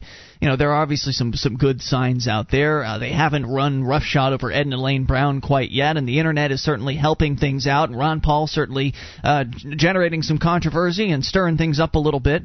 But if Ron Paul doesn't get elected in two thousand and eight, you know, you can expect more of the same. Yeah. And even if Ron Paul is elected in 2008, there's still only so much he can do. One eight hundred. I would think that that would uh, take a, a huge step towards getting rid of a lot of I think you're right about that. awful bureaucracy. And if the, and if the people if the people are able to actually hear the message that Ron Paul has, and I don't agree with everything he says, he hopefully we'll have him on the show sometime soon. We'll talk to him about that.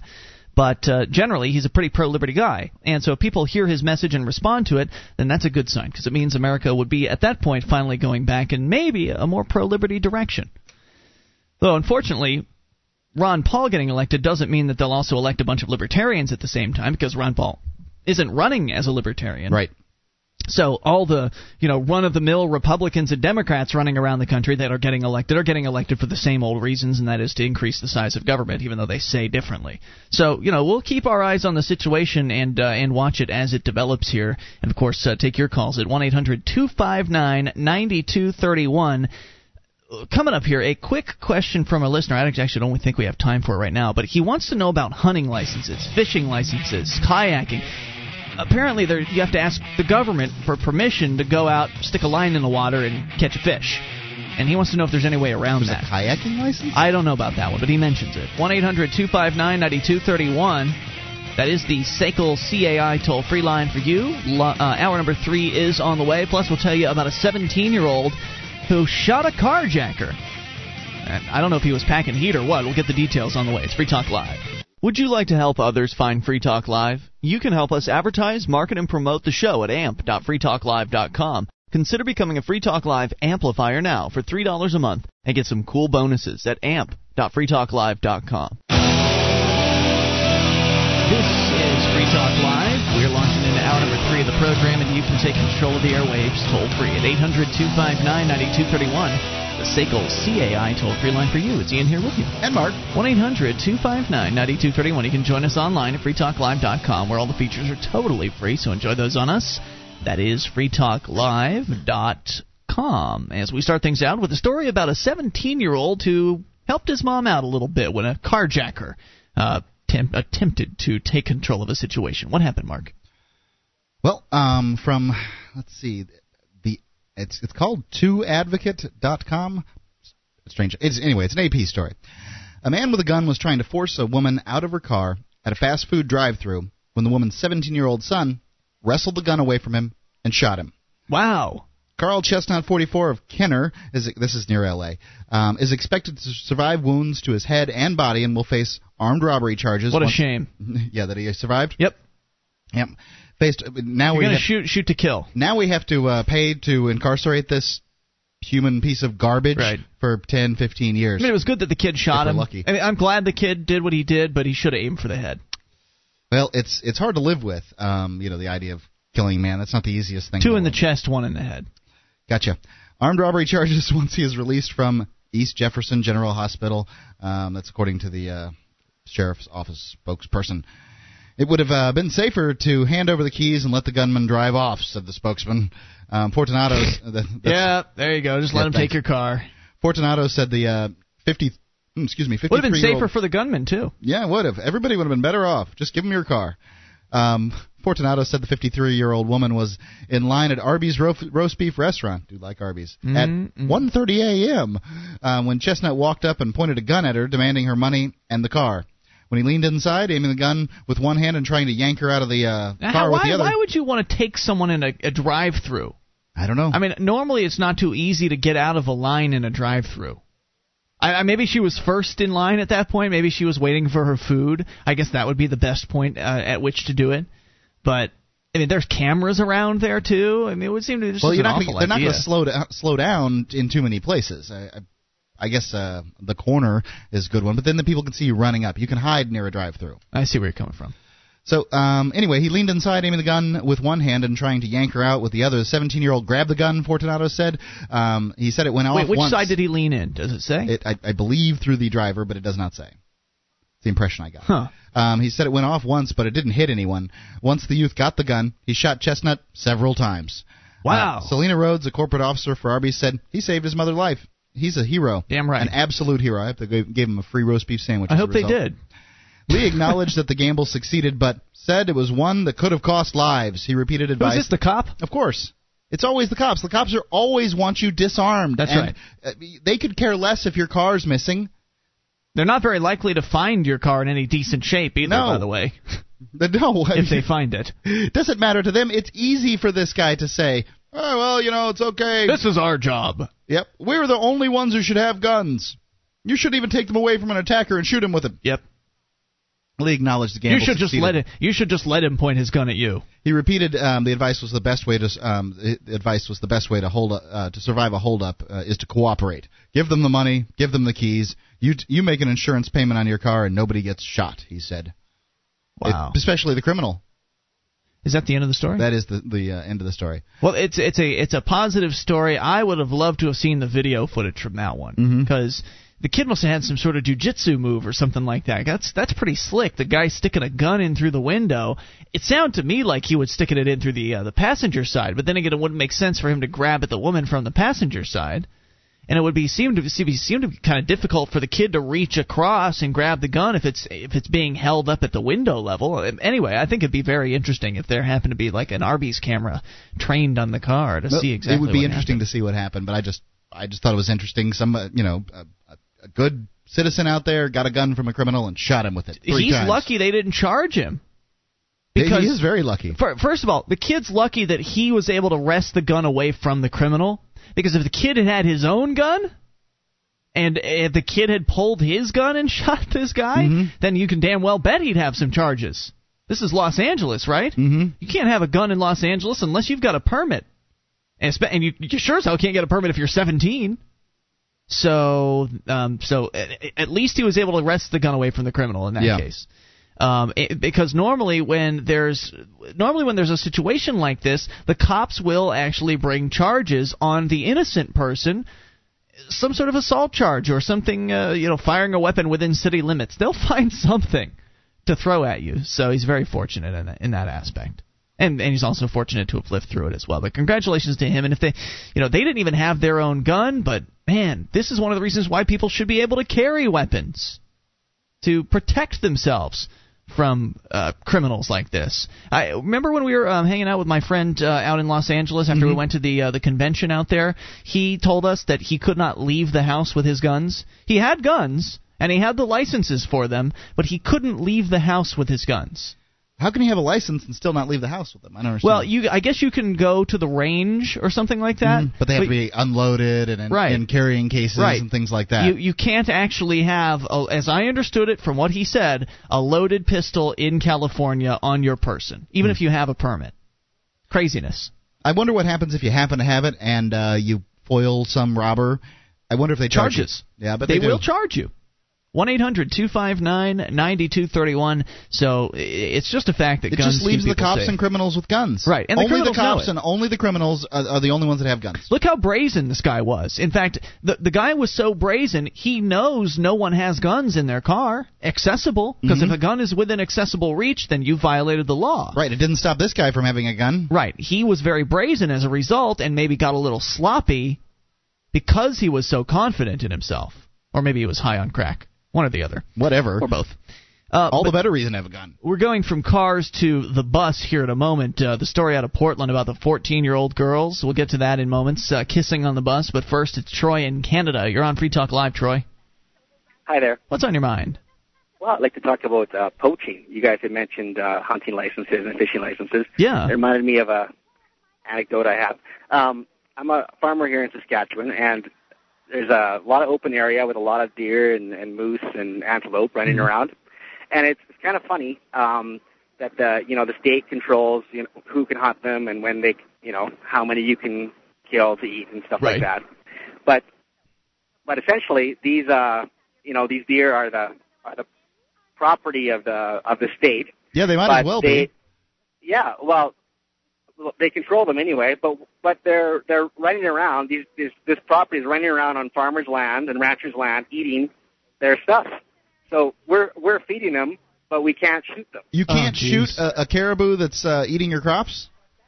No, it, they just they just run around free and and um. Can yeah, you shoot them with like buckshot or I mean like B, like BBs or Salt rock- something? Rock Yeah. No, just they're just you know vast vast open areas of they just run around. Uh, right, you won't have a chance to even see them.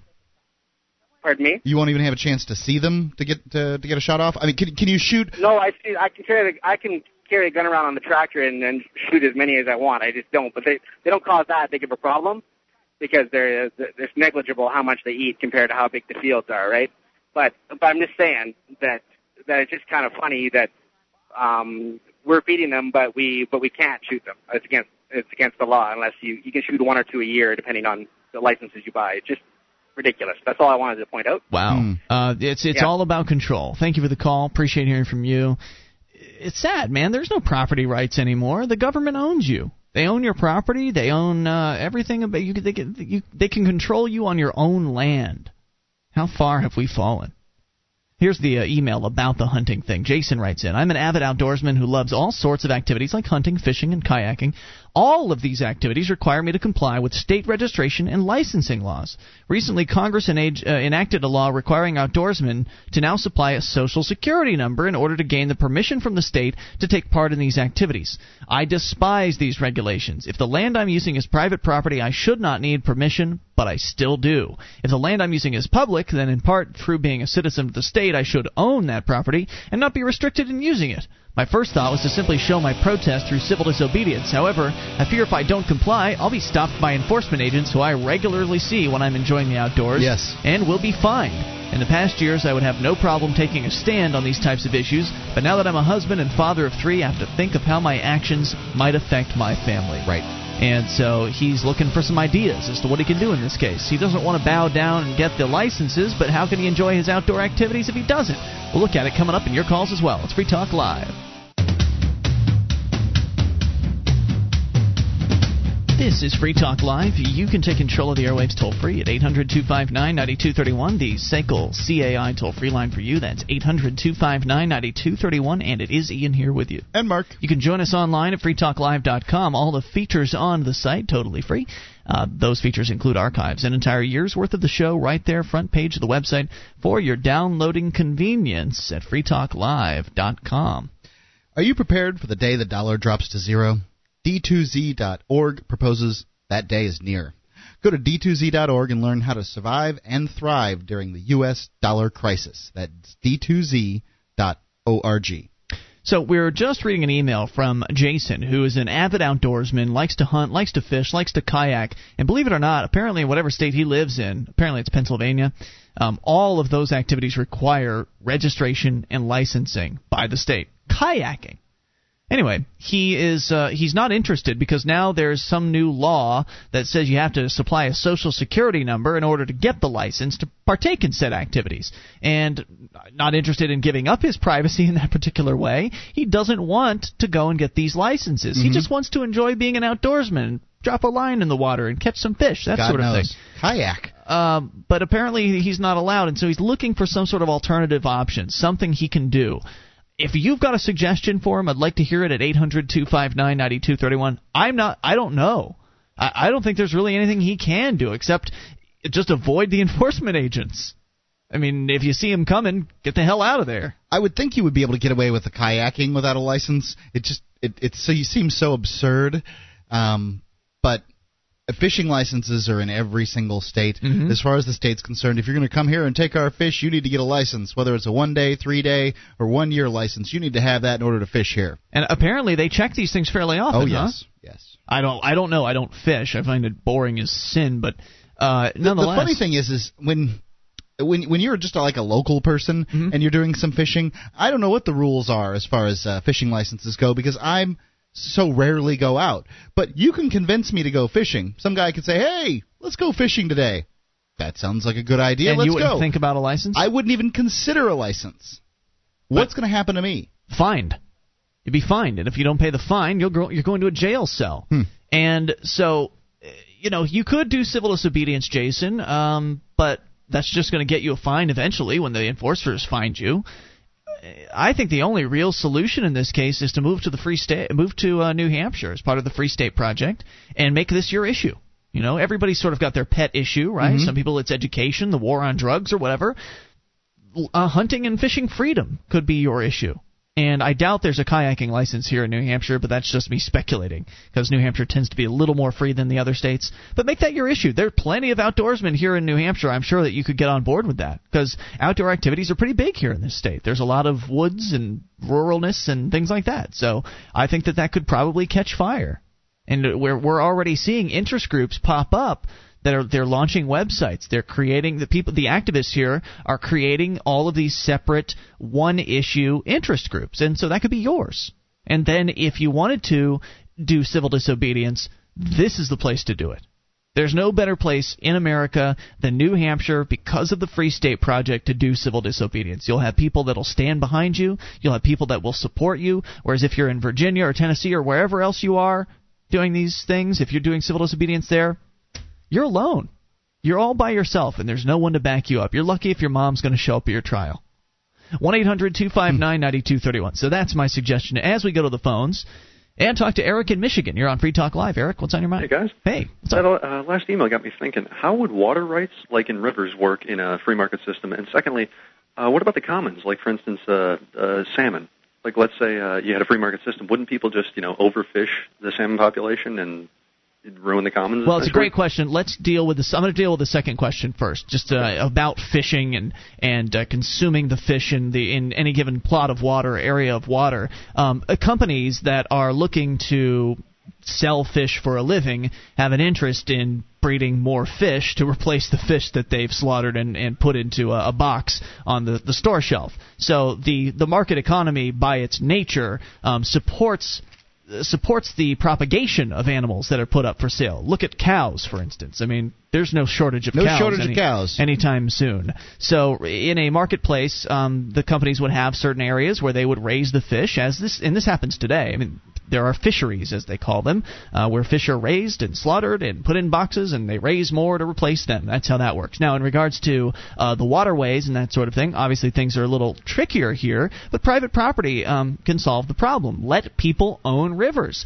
Let them own waterways. In many cases, in some cases, you may have um, one entity owning an entire uh, river or a segment of a river, um, and if there's pollution coming downstream from somewhere upstream that's running through your part of the river, you've got a case. You've got a. It can't uh, be too difficult to find out who's doing that Right. because the people um, upriver from you would want to know where the pollution's coming from unless they are the person who is doing the polluting. All right, so then you just take the polluter to court, and uh, you get a settlement, and they, you know, they have to clean it up and stop the polluting, et cetera, et cetera, and and and because they would have to pay restitution for damaged property, then there's an incentive for them to not pollute in the first place because they know if they get caught, they're going to have to not just say they're sorry, but they're going to have to pay back damages. Does that make uh, does that answer your question? Do you think that everything uh, must become private property in a, in a free market system, or could you have just like an area, for instance, a river that would be owned in common?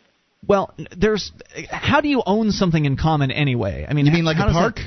You can have a, whole- a whole community pitch in and buy it, or something like that. But Well, then, then, again, then it's private property. privately owned by a a group of individuals. There's like no imagine such thing as a imagine for a second you have a uh, a uh, you know a deed restricted community, a, a little private community where there's uh, 50 houses. Some of them sit on a lake, some of them sit off the lake, um, but for that community owns that particular lake. It probably wasn't a lake ahead of time. They probably dug a big hole in the ground and then put a fountain in the middle. But whatever, that's that community's lake. Um, it would be, you know, it's uh, the community certainly could say that anybody who's a uh, a homeowner here can fish in this lake, this hole that we've dug in the ground and uh, put a few fish in, or they and, and the people that aren't owners of the houses can't fish there. They can have rules that nobody's allowed to fish, whatever rules they want, so long as that group owns that lake, and that seems very viable to me. Right. Makes sense to me. As to the second part of the question, now, uh, I, I would agree that, uh, that logically it seems as if the market would want to uh, perpetuate itself by not overfishing. Mhm. But at the same time, in reality, we do see a lot of areas being overfished, and you know we've seen extinctions and what have you. What areas are you referring to, sir? Well, I mean, like, uh, You've got certain populations of fish, like let's say on the East Coast, where uh, salmon and crab populations have gone down steadily because of overfishing. Well, it's because they're owned in common for one. Yep. Um, and that's that's the biggest problem. Um, Companies no- should be Now, able- I'm not saying that private property is going to completely solve the the uh, you know wild animal extinction problem. There's certainly you know there's certain certainly some issues with uh, owning private property, but we're not doing a very good job of it now. Yeah, it's better than subjecting it to the tragedy of the commons. And and the thing that they're not allowed to do is they're not allowed to homestead the ocean, which they should be able to do. These companies should be able to homestead the areas that they're fishing in, Mm-hmm. and therefore then they would have an incentive to uh, to to take care of what would become their private property in that You particular mean purchase like an area of the ocean? They wouldn't be able to purchase it because no one owns it. They would homestead it and they would make it theirs. Well, let me give you an even more difficult conundrum, Ian. All right. Um, so you've got uh, two guys. Uh, one of them uh, owns the up half of the stream. One of them owns the down half of the stream. And on this stream, salmon come. Um, the down half of the stream, the salmon only travel through the down half of the stream in order to get to the up half of the stream where the guy owns that land. Now, obviously, he has an interest in protecting the salmon and their hatcheries and all that other stuff. The guy downstream doesn't have any hatcheries on his land. All he has an interest in doing is That's what I was harvesting all the salmon. Recap that when we come back for me. And Eric, you got you've got some great questions, great call. Thank you for making it 800-259-9231. This is Free Talk Live. One of the bonuses you'll get as a Free Talk Live amplifier is access to our classic archives. For just $3 a month, you can become an amplifier and you'll help us get on more radio stations and MP3 players. Get the details at amp.freetalklive.com. That's amp.freetalklive.com. This is Free Talk Live. It's your show, and you can take control of the airwaves toll free. 800 259 9231, the SACL CAI toll free line for you. Ian here with you. And Mark. 1 800 259 9231. You can join us online at freetalklive.com. All the features on the site are totally free, including the wiki over 1,350 pages created by listeners just like you. Head over to wiki.freetalklive.com to see what that's all about. Wiki, W-I-K-I, dot freetalklive.com. Com. And SACL, CAI, has a full orbed approach to account recovery. It's really three companies in one. They do collections, early outbilling, and they purchase charged off receivables. SACL knows the way they treat your customer reflects on you, so their staff is respectful, they record every call, and they have the best equipment money can buy. So your business is handled as efficiently as possible. See their banner at freetalklive.com or call 800 544 6359. That's 1 800 544 6359 for SACL CAI. Now, Mark, go ahead and recap your scenario. We're talking about private property versus communal property, uh, which I mean, doesn't really even exist. It's only sort of in theory. Um, but nonetheless, uh, we're talking about how I had said that people should be able to homestead ocean. People Mhm. should be able to, like fishing companies, because our last caller was concerned that, well, even though I claim that the marketplace wants to promulgate uh, to propagate the species that it is harvesting for Mhm. products for the purposes of turning them into products, he claims that they're still fishing them out anyway. And so I said, well, they should be able to homestead those areas of the ocean, and you came up with uh, a, related Well, scenario. They might as well fish out um, the oceans of the world because they don't own the property.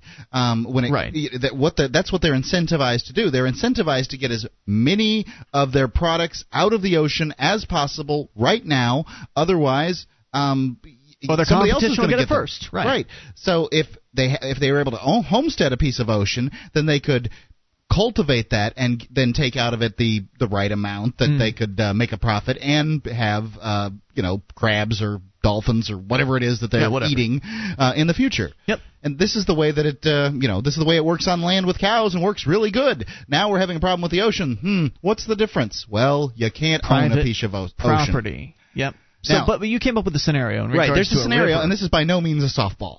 Um, you've got a river, and you know this Okay. is how you, you see salmon jumping through the uh, the, the lakes and streams. They go of- upstream. right? upstream in order to find uh, the little estuaries that they were. Uh, They lay eggs. lay eggs in, and apparently they supposedly go They- back to the sa- very same spot that uh, mommy and daddy salmon, uh, you know, laid Hmm. the eggs. Uh, How nostalgic. very first. Yes. Somehow they know. I don't. You know. Whatever. Um, then again, they could just go to some other spot, and who who the hell would know? Anyway, so you've got this guy that owns, um, to make this easy, one long river. There's two people that own two portions of the river. Got it. Right? Um, the one guy owns the down portion of the river, the downstream portion. The one guy owns the upstream portion. The Okay. upstream guy has every incentive in the world to uh, want salmon to continue because he he, he owns sort of the hatcheries. Um, he wants you know salmon to continue to go back, but of course his salmon have to go down through the downstream guys uh, section. Now, this Do is they? in, they would have to. I mean, he, either, that or you helicopter him out to the uh, ocean Well, why don't you just put up a little uh, fence?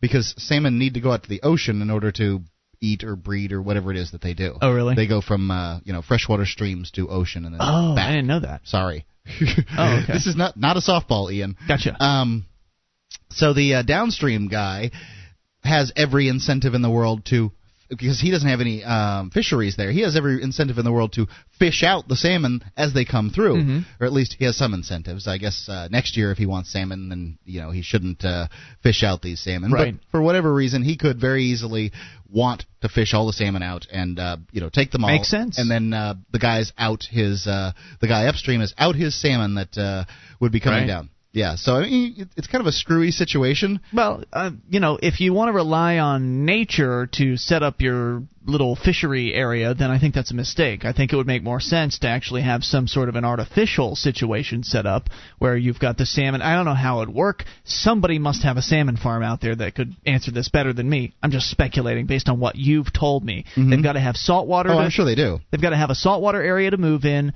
uh, th- to live in, and they've got to have a freshwater area to lay their eggs in. Right? Is that Right. correct? I, I, okay. That, that's my understanding. So and that's then- certainly just some type of salmon. So you set up a you set up two different pools or whatever, the saltwater pool and the freshwater right. pool. Absolutely. And you let 'em I'm not and- saying you can't you farm go. Problem salmon. solved. I'm, I'm not saying you can't farm salmon. What people feel is nostalgia for the way things are currently. Yeah. Um, currently, salmon aren't entirely farmed.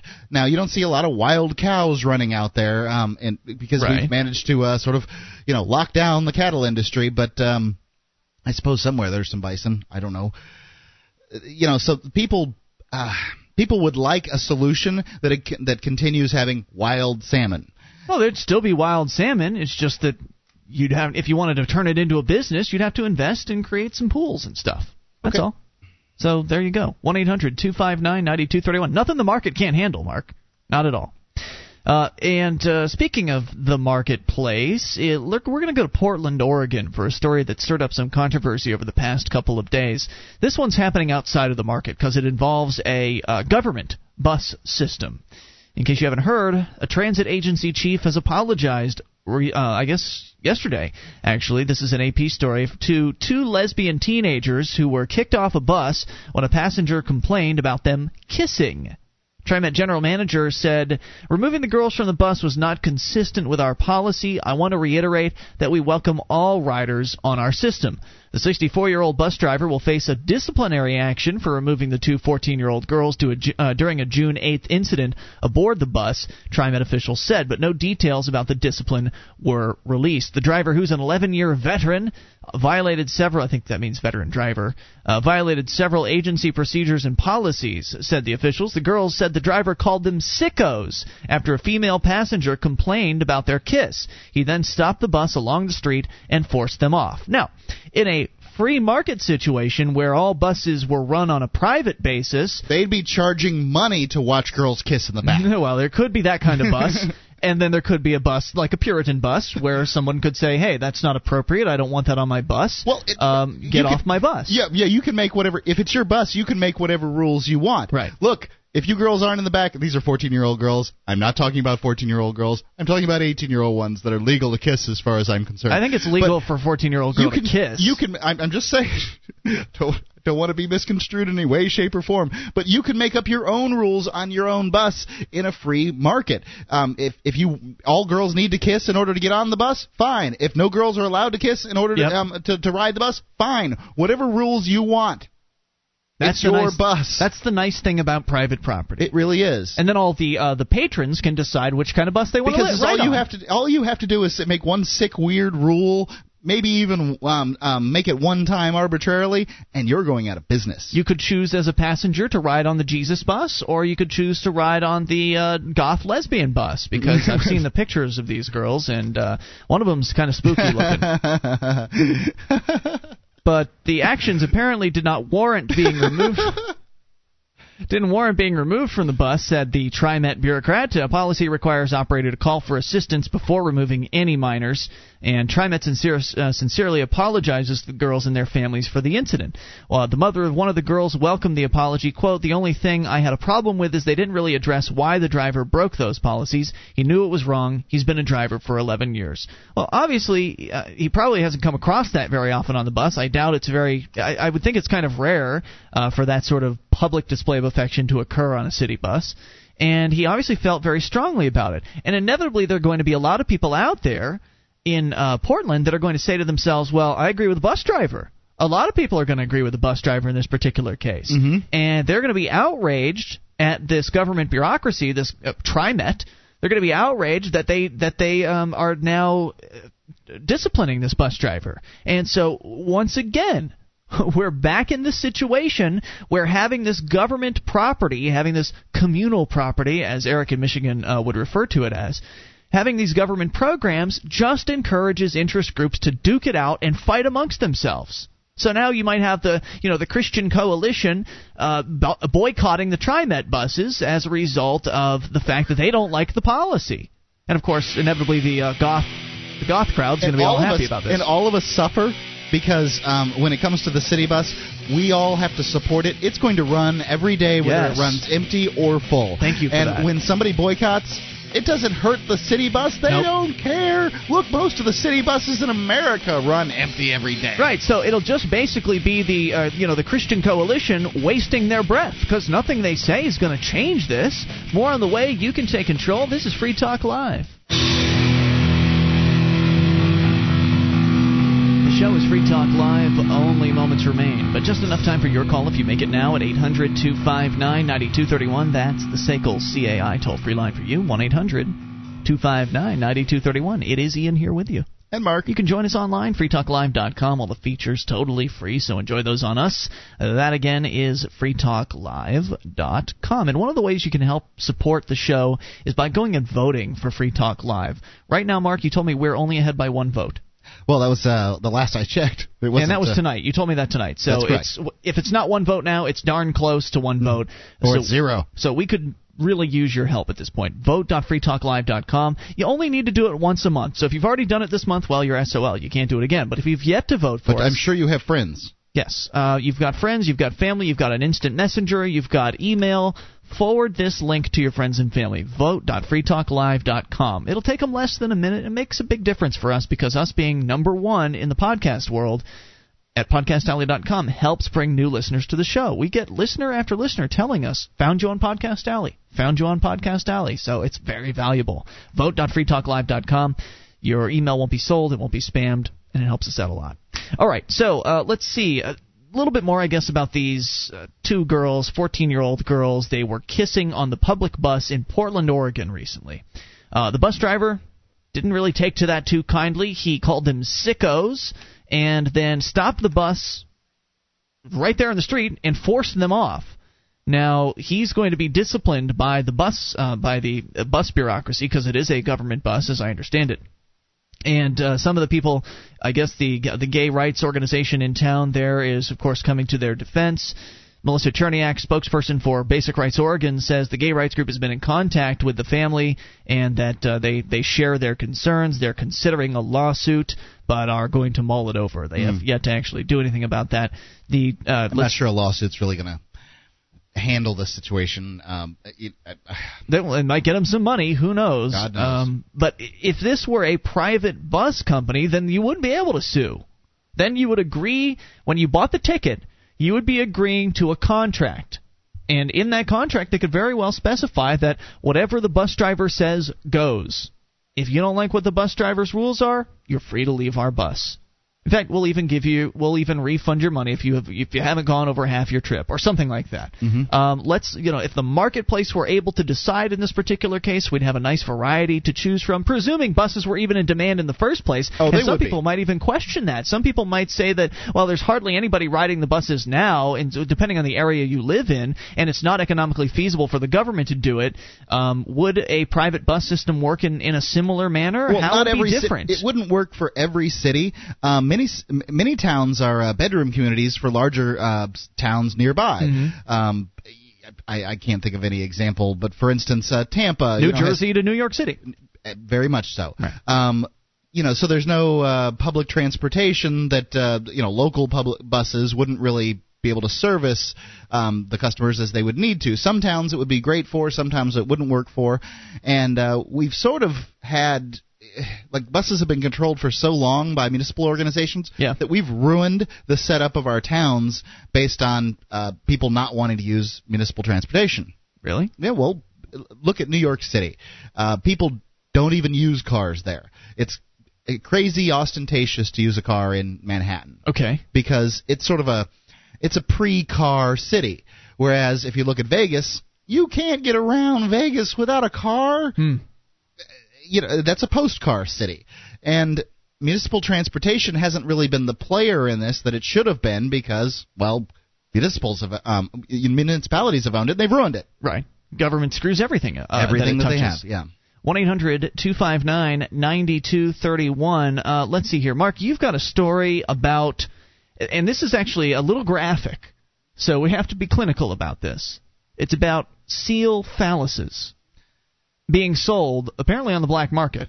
Yes. Um, an Alaskan man has pleaded guilty to uh, selling more than one th- 100 fur seal um, oosiks or penises um, to a local gift shop that intended to uh, sell the items as Uh, d- d- tourist attractions, tourist trap. Come uh, on, what are, what are you possibly going to do with an oosik?